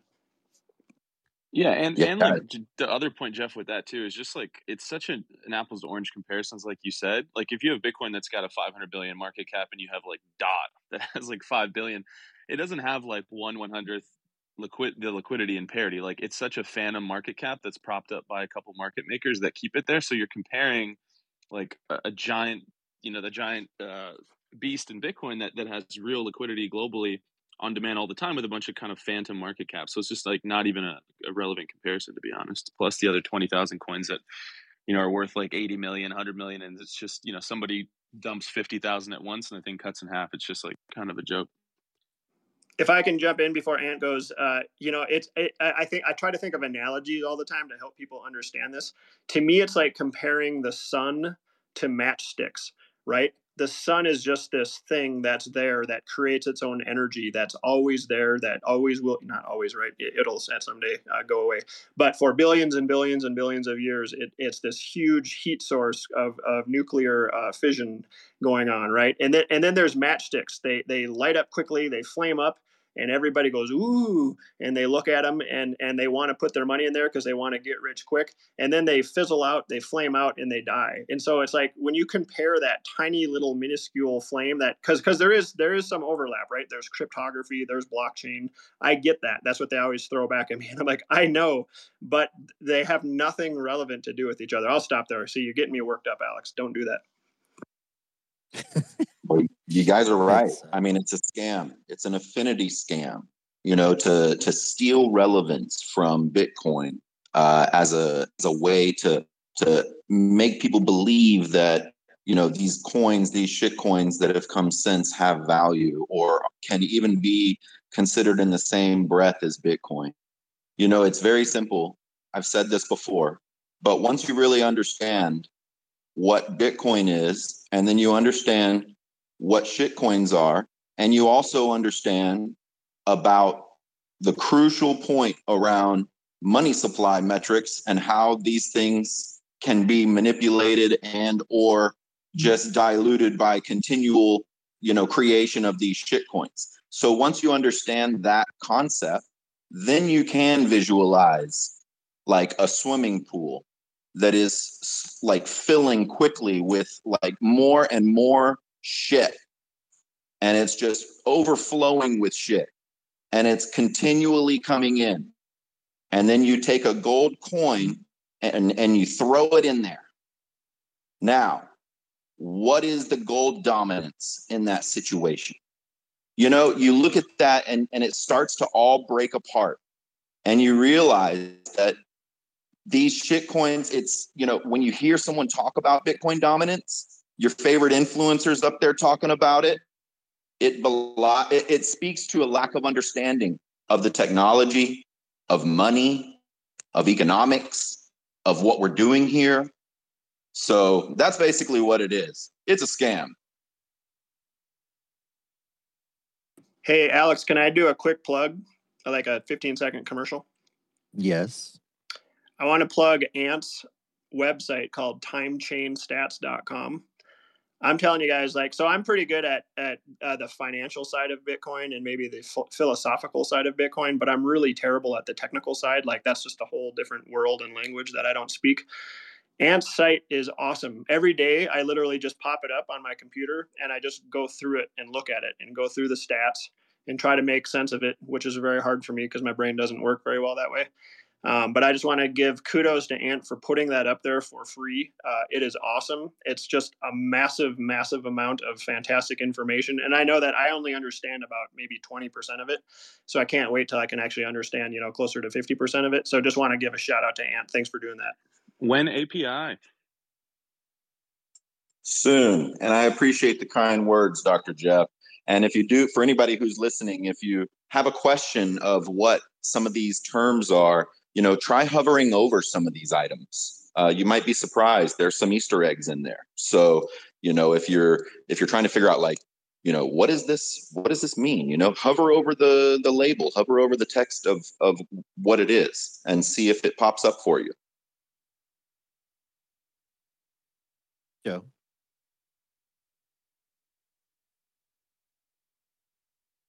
Okay. Hey, Joe, you there? Yeah, sorry, sorry. Uh, I, I just just for a second, for one thing, real tangible for people to walk out of here with about the market cap and why Bitcoin dominance is inherently flawed. The thing in my mind to focus on, the most important part about it, is volume, because ultimately, the way market cap is based, if there's one sale of one crappy altcoin, okay, they assess the market cap of that altcoin in accordance with all of uh, of that one sale for a day, right? So like volume and liquidity matter more in marketplaces than anything in my opinion. So like when you look at like the volume of bitcoin and the liquidity found in the bitcoin space and you adjust the market cap based on those two factors bitcoin dominance goes over 95% there's been some you know uh, amendments to that but like you know recently like some recent revisions of what the true bitcoin dominance is. But you can't look at a marketplace based solely on market cap because if there isn't liquidity and volume that market cap is just an illusion it's just yeah one guy bought you know dogecoin 2.0 for a dollar coin but you know and there's x amount of circulating supply therefore the market cap must be x amount of circulating supply times that one sale that t- occurred but there's no liquidity for it so it's it's just a complete fabrication that's why the the dominance index is wrong Yeah, Joe. When when Warren Buffett has his uh, shareholder meetings, they don't pull up the penny stock market right and show how well they're doing against all the penny stocks.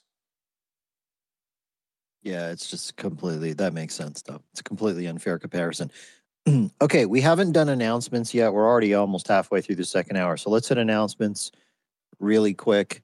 and then we will keep rolling. We should probably hit some stats. This is a beginners Q and A day, so we should go over the stats, what the stats mean. If you if you're in the audience and you want to come up and ask a question about Bitcoin, how it works, any any question you have about Bitcoin, uh, please come up. You can request to come up.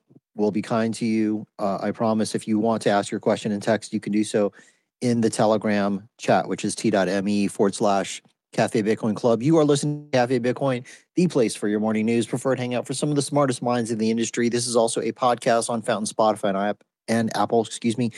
Throw a follow to either myself or the blue Swan at Swan handle to be notified of when those drop. We have decided at Swan that we are going to be launching all media on Twitter uh, for the foreseeable future. So all of those um, media announcements and videos and everything will be coming from the blue Swan handle. Okay. Pacific Bitcoin is coming up in October. That is going to be fantastic. I hope you guys are going. Uh, you can use promo code CAFE for a discount. If you're considering doing VIP, shoot me a DM. Happy to help you uh, and explain to you why that might be a good idea. It's very cool. I'll just tell you that.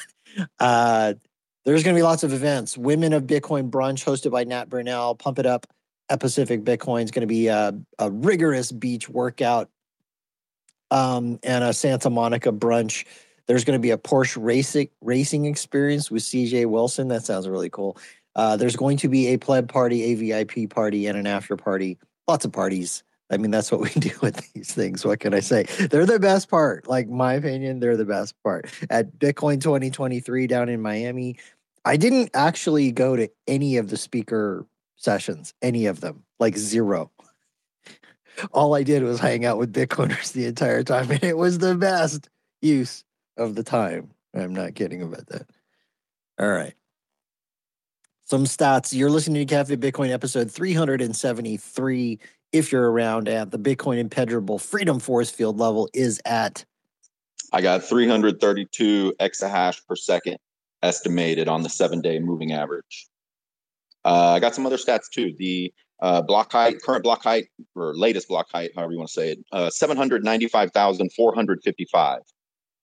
Uh, we had 121 blocks in the last 24 hours, and currently the fastest fee is 15 sats per VByte. Okay, it's going down. So what that what that means is the the the in order to get into the fastest possible block, you're paying 15 sats per VByte. That goes up and down. Sometimes it costs more, sometimes it costs less, right? Yeah, in the last block, the average fee rate was 22 sats per VByte. You know, uh, the average fee that people paid in the last block was 8,741 sats. How many so, you know, unconfirmed transactions are we at right now? Right now we have uh, let's see, 339,130 unconfirmed transactions. Okay, so that is still going up. This is an interesting dichotomy. So the fee the fee uh, for the fastest fee is is actually going down, but the number of of uh, unconfirmed transactions is going up. Why is this happening? Does anybody have any insight on that? Well, yeah, I was just talking to a good friend about this yesterday, or maybe two days ago. Because uh, you know that's the intuitive question. It's like, well, we've got all these unconfirmed transactions, but the fees are going down relative, so like to what we've seen. And there is something on mempool.space. It's really cool where you can see like a band of all of the fees. And I hope I'm getting this right, but you know, you can actually see what's happening there. Like if you hover over the bands, you'll see like the different, basically the different fee levels that people are paying to get into the next block. And, you know, basically like they're, they're just aren't the high paying fees right now. It's just like these fees are what they are. And then there's a lot of little Loby fees down there uh, that are just not, you know, getting picked up right now. They're they're staying down there for a little bit. But you know, clear out. We got the next difficulty adjustment coming up in uh, I guess six days or so. Rel- uh, estimated. It, it says we're 57 percent to the next difficulty adjustment, and it looks like it's going to go down. Right now, the estimated change is down about four percent. So that's going to be you know, it, it all kind of works together. And then we've got, hold up, I guess. Hold up. Let's in this vein. At uh, TC just joined us, and I think he wants to talk maybe about the Sats fee. Yeah, yeah I'd, I'd, love to TC add on is, to what uh, Ant was just saying. Um, there, there's a there's a really interesting interplay, and if you pay attention to these things, you can really start to get a better feel for what's happening in mempool. So we all remember when the fees were what is mempool? Insane. Mempool is uh, well, there's actually plural mempools because every single node has a memory pool of unconfirmed transactions. They all sort of do this thing. It's, it's actually kind of like a sort of gossip activity where, as new transactions are broadcast to the network, uh, this information gets passed around to all the participating nodes and nodes will try to store in memory the unconfirmed transactions and then of course that gets updated every time there's a new block because a certain amount of those transactions were scooped up and put into the block. Uh, and this is just real time happening constantly. So when you're looking at these things these are estimations based on the current moment. And if you stare at those fee rates they will change you know one minute to the next you'll you'll see a, a different fee rate there. Because what it's essentially doing is it's looking at the pool of unconfirmed transactions and it's trying to assess okay, let's look at the highest fees that are being paid out of these transactions in the pool. And those are, you know, probably going to be in the next block because the miner is incentivized to scoop up as much fees as they can. So as people pay higher fees, more of the new transactions coming in are paying higher fees trying to compete, trying to get into that next block. Well, the opposite is true too. We had insane fees a month ago, and the fees have come down and so what you see is an increase in activity of people looking to get transactions in for cheaper.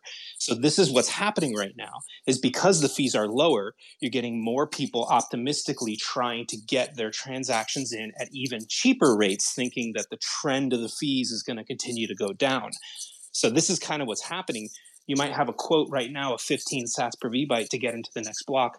You got a bunch of people who are saying, hey, let me try to get a six sat per vbyte or a seven sat per vbyte or a two sat per vbyte transaction in because maybe that'll go through now. Whereas a month ago, that had no chance of going through. So, what you do see is you see an increase of some of this activity. There's been more ordinal inscription transactions recently. There's been people doing these stamps and other ridiculous stuff. There's been a ton of people consolidating UTXOs. I had fun doing that a little while ago for myself. And so you end up with just a flurry of more activity as the fee rates come down because people see an opportunity to you know get their transactions through for cheaper so this is kind of what's happening the the the fee rate bands that Ant was starting to point to because there is a really cool graph on mempool.space that shows this sort of rainbow stripes of the fee rate, um, sort of like layers, where the bottom is the cheapest fee rates, people trying to get in for one or two sats per vbyte. And then the next color is, you know, three or four sats and so on and so forth. And you can kind of see the breakdown of the transactions that are waiting to go through based on what fees they're willing to pay. And you see this very thin little sliver of people paying much higher fees at the top. So each time a block happens, that's sort of scooping out those transactions that are paying those higher fees. And you will appreciably see that fee rate drop right after a new block because suddenly those you know higher paying participants are scooped up. And so it's a very dynamic thing it's actually really cool to try to keep an eye on, make sense of, paint a little mental model for yourself about what's happening here. Okay, yeah, so TC, for those of you who don't know, because he's not up here all the time, but he does come up here on occasion. He's my favorite shadow shadowy supercoder. Very smart guy. Uh, right, let's keep rolling with the state the stats. Ant, what's next?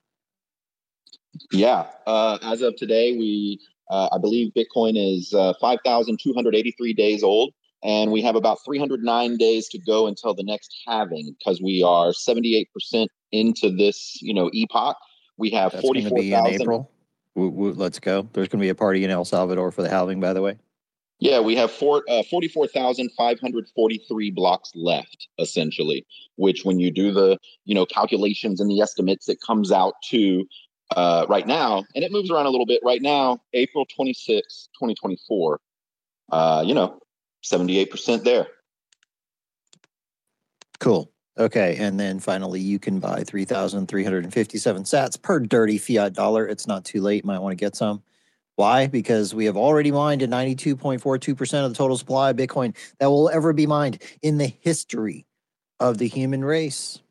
It's the first finite absolute finite asset the human race has ever seen. I think people underestimate the significance of that or don't understand it. It's like critically important. We've never, ever, ever, ever seen this before as humans on this planet. And I think it's going to change a lot about how we interact with each other. It's going to change a lot about how we behave. I think it's going to change a lot about how the economy functions. It's going to change a lot about how companies approach products that they're creating.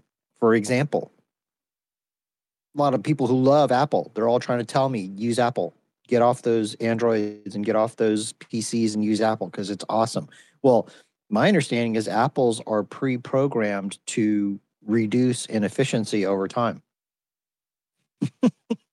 the batteries. that's still and, true. Like they were sued before for forced for what they call forced obsolescence or planned obsolescence. And you know, I don't know. They probably all these manufacturers are doing it. Who knows? Okay, yeah, yeah, that's fair. I'm just picking on Apple because I know it, it like tweaks out the Apple folks. It, it's it's a thing that lots of manufacturers have done for a long time, right? They they they design their stuff with the intention of it having a certain lifespan intentionally, so that you have to buy new stuff to replace it. Like that's the whole point. However, in a world where our money you know today because the value of the money go da- goes down so fast people basically spend it as soon as they get it. Like that's the whole nature of the system. They want that. They call it velocity of money. They want that right? It's designed that way. it's designed that way exactly. From the bottom up it's designed that way. And what if you have a form of money that gains in purchasing power over time? Do you want to spend it immediately or do you want to save it? Does it change your behavior? Does instead of buying that burger are you thinking well if i just save this maybe i can buy two burgers six months from now instead hmm maybe i'll just save it so it changes what you're willing to spend your money on. And then that changes the behavior, in my opinion, of the companies producing the things because the companies are now competing for the money of much pickier uh, participants in the economy, right? So it changes all kinds of stuff, and I, I don't, I, th- I don't think that's a bad thing. I think we we waste all kinds of resources nowadays unnecessarily. I- I mean, look at the landfills; they're full of crap that we throw away that if it was built to last for 20 or 30 or 50 years, maybe we wouldn't throw so much shit away. Right? I don't know. Am I crazy? What do you guys think? No, you're right, Yeah. Alex. I think about if I took all the money from every uh, Apple new charging device that I had to buy, and I had you know purchased Bitcoin, I would be sitting next to Michael Saylor right now. Yeah, this is this is covered in the Bitcoin standard a little bit when he talks about, you know, the author talks about uh, just how fiatified everything has been, you know, now because of the, you know, like people don't put in the the, the proof of work anymore. It's just like all super fiat microwave society essentially. You know, they're trying to turn a buck really quick. Everything's been. We talked about the shrinkflation, like it's all covered in there, and it's like the shrinkflation gets to these products you know and, and then it, it becomes a mentality too like not only does the product break really quickly like your lawnmower breaks but instead of you like like i know for a fact my grandfather would have fixed that lawnmower somehow some way you know but like your mentality is likely there's a point where you go ah, i'm going to go pay $300, 400 dollars and just get another one and that's like the mentality that they've got us trapped in now The hole in the pocket mentality where you're just buying junk stuff you don't need. It's pretty ridiculous. Brandon, good morning. What's up? Morning, guys. Yeah, morning, Alex. Uh, yeah, when we say aligning incentives, you know, the companies eh, they're not so concerned anymore on a sound money on a Bitcoin standard because the, because, like you said, Alex, their money continually goes up in value. They're less concerned going forward about you know the 90 day you know call investor call and, and earnings that starts to melt away because they're realizing oh if I produce one incredible product and I get said money, said Bitcoin for that, I actually get to enjoy the fruits of that over time as it grows in value instead of this consumerism where it's just, you know, kind of uh, set it and, and just hope they come back and, and this obsolescence that we were talking about. So that's these aligned incentives. And we talked about, I think Dr. Jeff was talking about a day or two ago here. And it really is so profound. And it's it's something that's in the subconscious, I think, of humans. None of us generally think about it other than Bitcoiners, unfortunately, right now. But that's where that those incentives come in, and, and it totally reverses that whole effect of consumerism and um, these landfills, which I think, like you said, is a, beautiful picture of the the credit based, debt based world we're in right now. Yeah, the other way that Bitcoin changes you is that if your if your money that you're saving in is growing in purchasing power, then you shift from possibly a scarcity mentality to abundance mentality. and how does that affect you? Well, it changes your behavior again. Like, are you going to run as hard on that hamster wheel, ignoring your family, ignoring your kids, like just running on the hamster wheel and turning your kids over to the public education system where they're being indoctrinated by a bunch of Marxists because you don't have time because you're running on the hamster wheel? Or do you start to go, huh, maybe I don't have to run so hard? Wow, I feel wealthier. I'm not as worried anymore. Um, maybe I can make better decisions. Maybe I'll spend some more time with my wife or with my kids or with my relatives. Or maybe I don't need to put grandpa in the elder home because nobody has time to pay attention to him anymore. Wow. How would that affect humanity? Yeah. And not to bring it back to a, a topic that we hammered out earlier, but when you look at something like BlackRock that is built not on what you're talking about, Alex, but on the obsessive consumerism, profits, right? Just just getting the money, spending it as quick as you get it. Do they see something like this? Do they? That's that's I think uh, the source of a lot of our questions with a, a lot of BlackRock. Like, what's the ultimate game plan? Uh, because if that's true, what you're saying, it, it is in direct opposition to the empire that is something like BlackRock.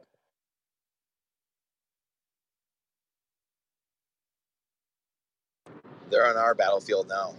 We have the high ground with, both BlackRock. They could they could do that with gold. I mean, Alex, you know this well, right? I mean, that world every five years, J.P. Morgan, they're getting fined because of suppressing the gold price. Yep.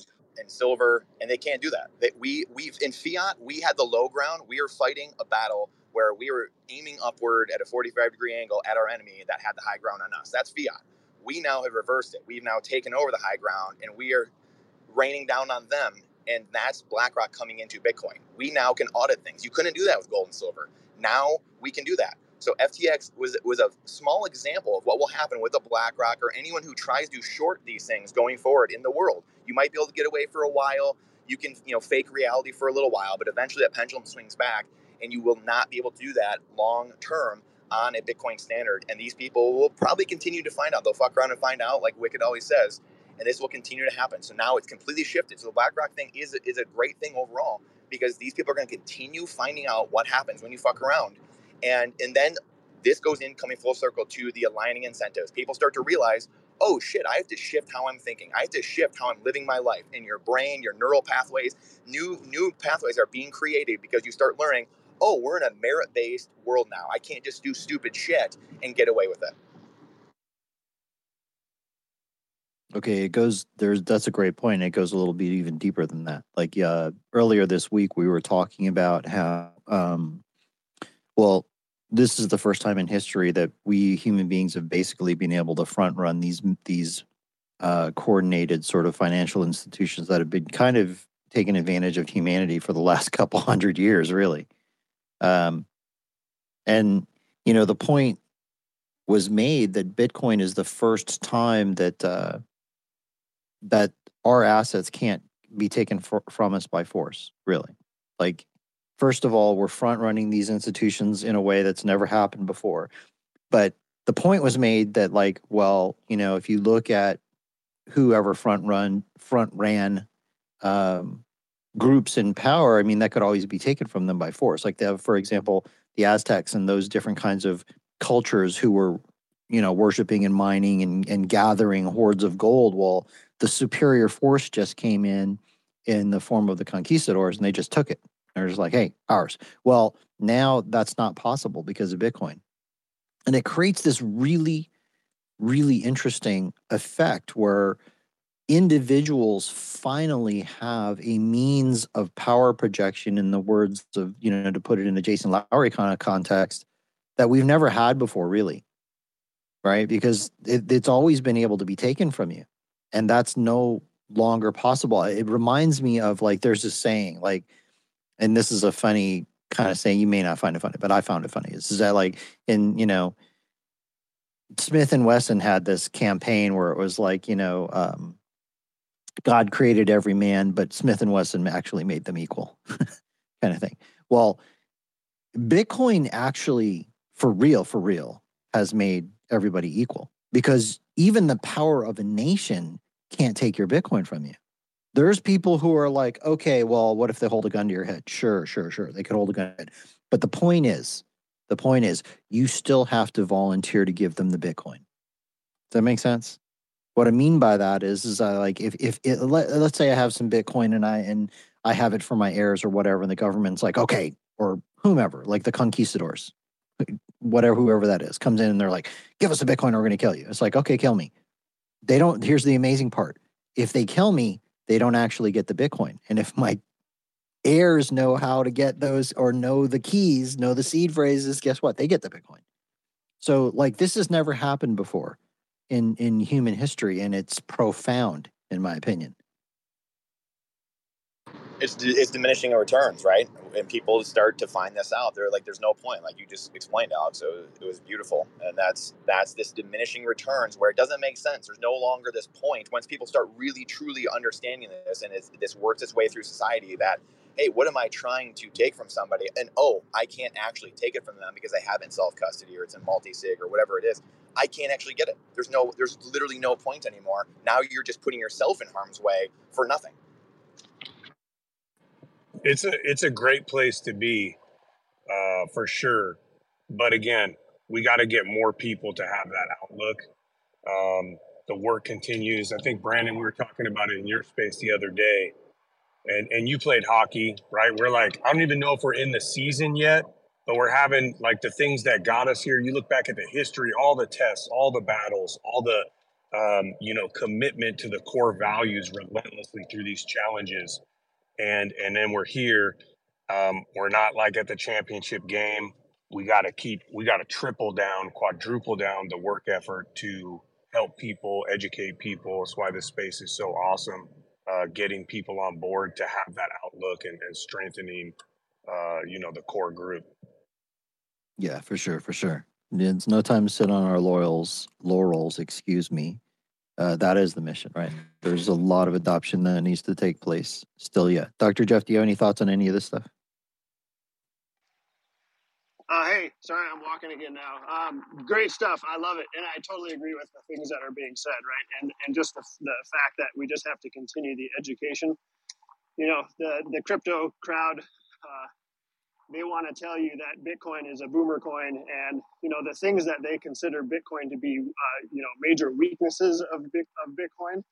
It's its slowness, its uh, lack of space, um, all that kind of stuff. Those are actually features; they're not bugs, right? It's decentralized and it's secure against nation state level attacks.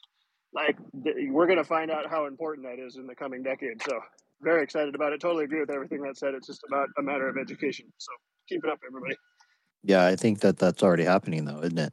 Like the with the SEC suing uh, Binance, suing Coinbase, they're going to have to become licensed securities exchanges. Um, the the net result of that is they're going to be ordered to delist all of the unregistered securities, aka coins that are not Bitcoin. And uh, you know, we've been saying this for a long, long time. It's actually starting to happen, and there are still people out there who are in denial about it. They're like, "Oh, that's never going to happen." It's like Okay. You willing to bet your fortune on that? And speaking of that, Alex, I've been going into these crypto rooms for the last year saying, you know, I used to be one of you guys, right? So I get I get it. I'm not really coming down on them. I used to be a DJ and crypto trader. I'm just telling you guys that regulations are coming. There is no guaranteed, uh, you know, crypto hype cycle coming again. And these guys, even with the SEC's actions, there's still, and you can look around, there's still multiple rooms every day with many thousands of people in them. And they're still talking yep. about their favorite crypto. They're still talking about which coin is going to go up a thousand X. And it's just such nonsense. They're just such degenerate gamblers, you know? But see, yeah, the, are... the same the same crypto influencers are pushing the same idea that there's this like well, there's this sequence and first Bitcoin and then the, you know, other major layer one cryptos. And then, you know, the, it's like they, they have the same kind of like theory behind how the markets respond. And it's, It's very not a convenient. it's not a theory, it's a con. What Yeah, they're doing is they're conning people who don't understand network effects because all of these things have the deck stacked heavily against them to begin with because Bitcoin's network effect is essentially unassailable. You know, there was a time where you could have probably killed Bitcoin in the cradle. That time has passed. It is literally impossible to stop. It is the most powerful computing network on the surface of the earth in the history of mankind. If you added every supercomputer together, it cannot dent the power of the network. And uh, you know, so they have that that they have to overcome in order to overcome Bitcoin's network effect. And now, now you've got the SEC coming in that's basically going to crush all this stuff.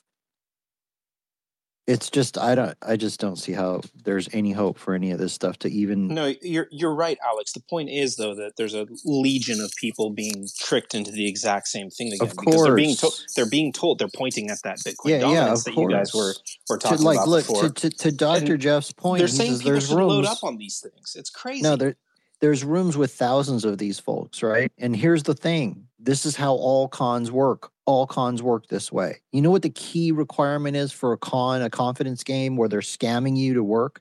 You know what the key requirement is? The key requirement is the person who's being scammed has to need and want it to be true.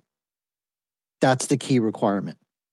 You, you you're in a position where it's a you know you, you don't make that much money maybe the prices of homes are skyrocketing i mean they've gone from whatever it was 100 grand or 50 grand back in the 70s to 100 grand to 250 grand to 500 grand to approaching 750 grand it's not going to be long where the average home is over a million dollars you've got younger people looking at that going well fuck bro i work at- burger king how the hell am I ever going to buy that house?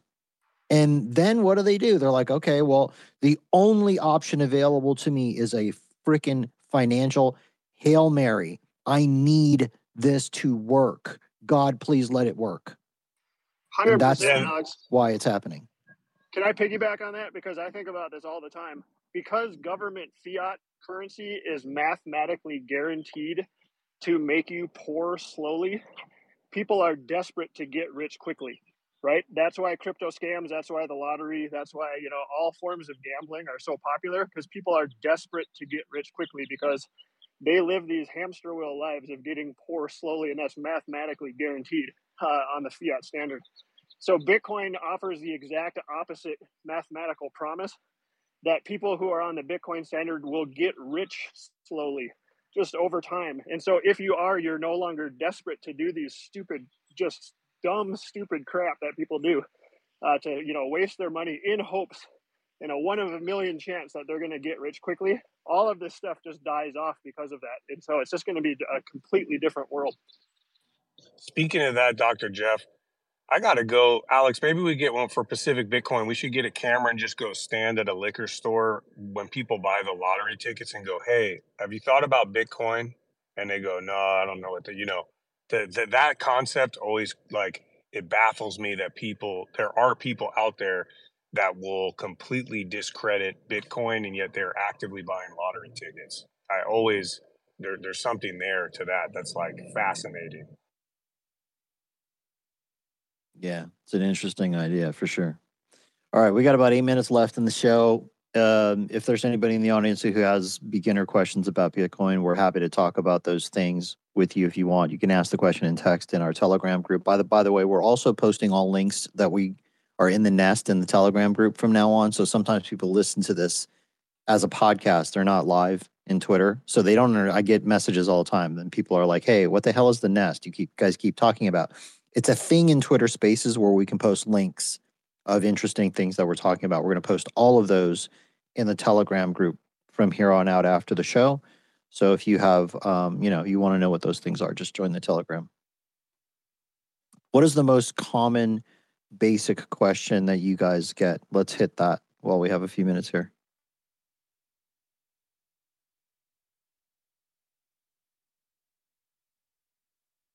I know when of you guys get to ask a question. There's a lot, right? There's a lot of different ones. there there's a ton everything from like what is it? You what is bitcoin even? Question mark. You're like whoa how do we how do, how do we start with that? Like okay let's just start about explaining a ledger but um God, they vary all over but yeah some some very entry level ones like what even is the thing? How does it work? Uh, is it even a real thing? Um, okay, let, let's address that one because that's I think it's pretty common.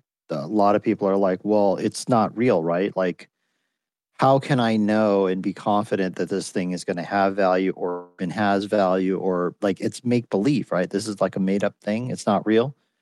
Who wants to take that? I'll say one thing before someone else takes it on that. I always start with email as a great comparison because what even is email? And yet people use it every day and they rely on it, they communicate, they plan, and all it is is digital code. And so I start kind of from something else that's digital that they already use and then work my way to Bitcoin and how that functions as digital money. Yeah, I always give the analogy, Alex, to people where, you know, and because they're thinking of Bitcoin in like a digital sense obviously. And so it's like I, I try to draw the, the the distinct comparison between like how a photo works. I'm like, hey, if I share you a photo, like you don't actually have it. You just have a copy of it, and it's sort of like not there. It's kind of everywhere, and you know, in that you can kind of push people, I guess, towards understanding like you can get into like the, the you know down to like a single satoshi and understanding like it's a fixed supply no one's in control no one can change that um, but one of the points I was going to bring up, if you don't mind, I mean, not to move off this, but another problem that always comes up is I think so many people, man, they hear that I'm talking to, I mean, probably five, six people in the last two weeks at this hotel I'm at. They think being into Bitcoin or having Bitcoin means they're a day trader. And I think that's just because their intro to it is they're getting marketed by exchanges that want you to trade and take on leverage. And that's something to, I kind of have to deconstruct with a lot of people quite often is like, you know, you're not going to become Dr. Jeff, like, be day trading tomorrow if you start to acquire some Bitcoin and hold it for yourself. Yeah, the truth is there are no guarantees.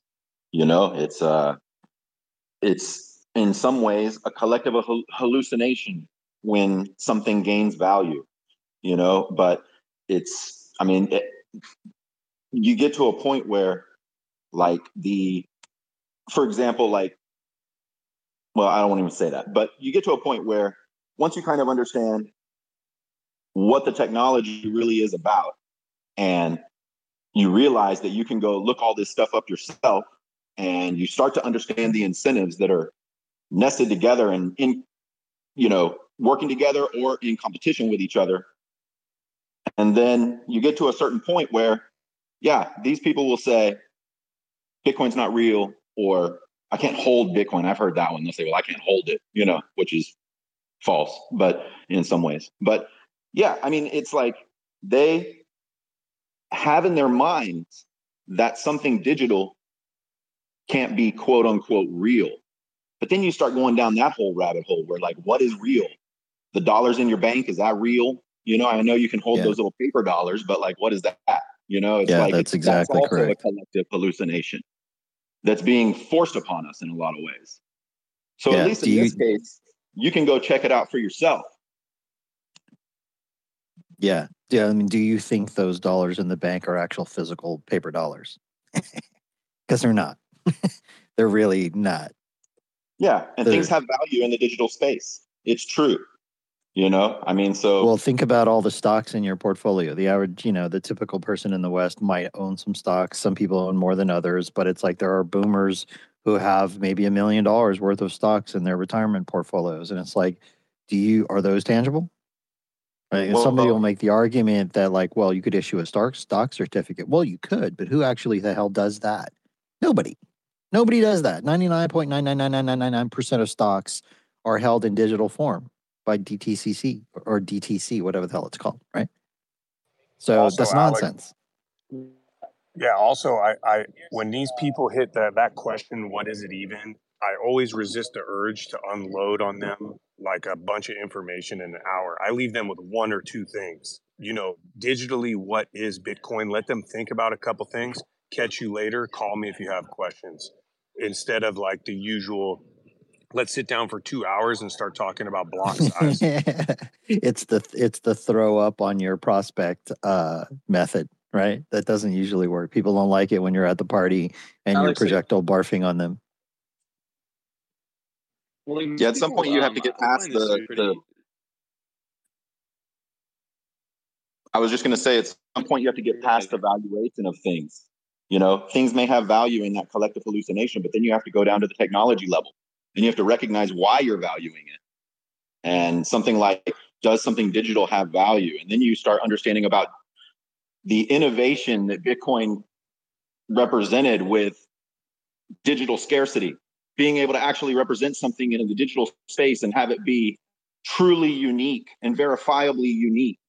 I mean, you you you go down that rabbit hole very shallowly and your mind starts getting blown about the whole Yeah. Okay. We're pretty much out of time, so we're gonna do one more quick question, and then we're gonna wrap up here. Uh, Savtos, Savtoshi. Good morning. Welcome.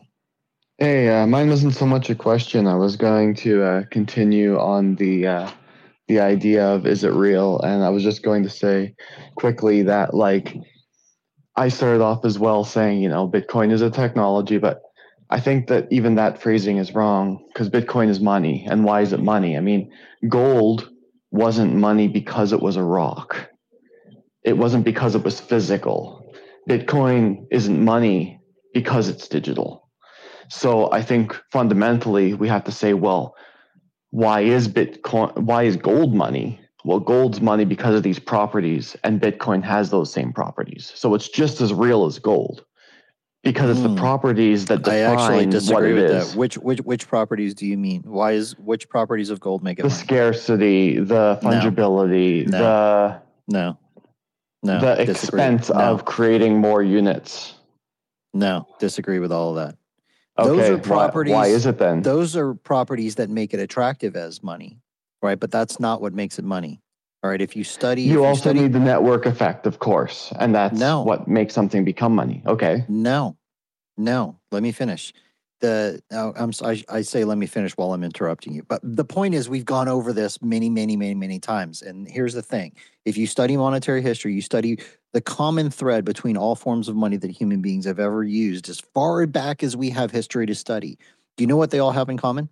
There's one thing, and only one thing, because they're all very different. We've got we've got beads, we've got feathers, we've got cows, we've got slaves, we've got gold, we've got silver, we've got paper, we've got all kinds of things, right? What do they all have in common? There's only one thing. You know what that is?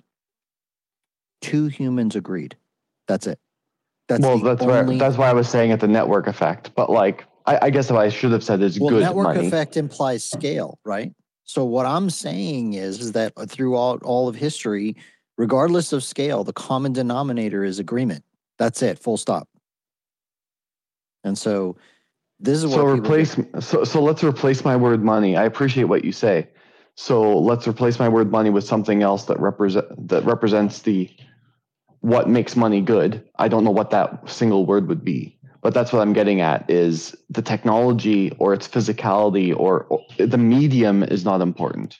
But those are It's- two it's different what the arguments. medium though. You're- accomplishes. You're you're conflating two different concepts. One concept is what is money, and what is money are two different things.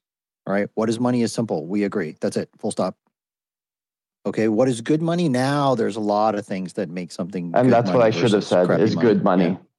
Yeah. and that's what makes it real to me is is the fact that it can be good money.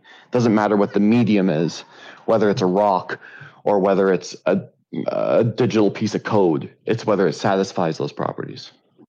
Yeah. And now when you get to Bitcoin, now not only is it quote good money, it's the best money that the human race has ever seen for many, many reasons that we no longer have time to get into. but you know what's really cool about Cafe Bitcoin? We do it every day. we'll be back tomorrow. And we'll be back on Monday and Tuesday and Wednesday and Thursday and Friday. We even do this on holidays because we're on the damn mission. If you've been around here for a little while, you understand what that means. That's a wrap. We're pretty much done. Hmm. You've been listening to Cafe Bitcoin, the place for your morning news, preferred hangout for some of the smartest minds in the industry. This is also a podcast on Fountain, Spotify, and Apple.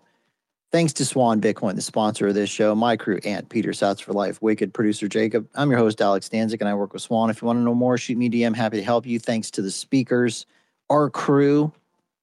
Man, these guys have been holding this thing down for a long, long time. We're at almost 400 episodes of this. Very consistent. I really appreciate you guys. Like the loyalty, the consistency, the hard work. Man, you guys are the best. All right. Um, why are they the best? Because they they hang out here and they teach people all the time, man. Nobody here is paid except for Jacob. Everybody else, I'm a volunteer for this show. Everybody else who comes up here and talks on the regular, we're all volunteers. Jeff comes up here, Dr. Jeff, he's one of the smartest guys in the space, man. He he doesn't get paid to do this. And I admire that a lot. This is what we call getting on the mission. So thank you guys, all of you. Love everybody here. Thanks for your support. Thanks for listening to us so long for so many episodes. We have people who tell us that they've been listening literally for over a year. It's really cool. I appreciate all of it. Everybody have a great day today. Get out there and crush it.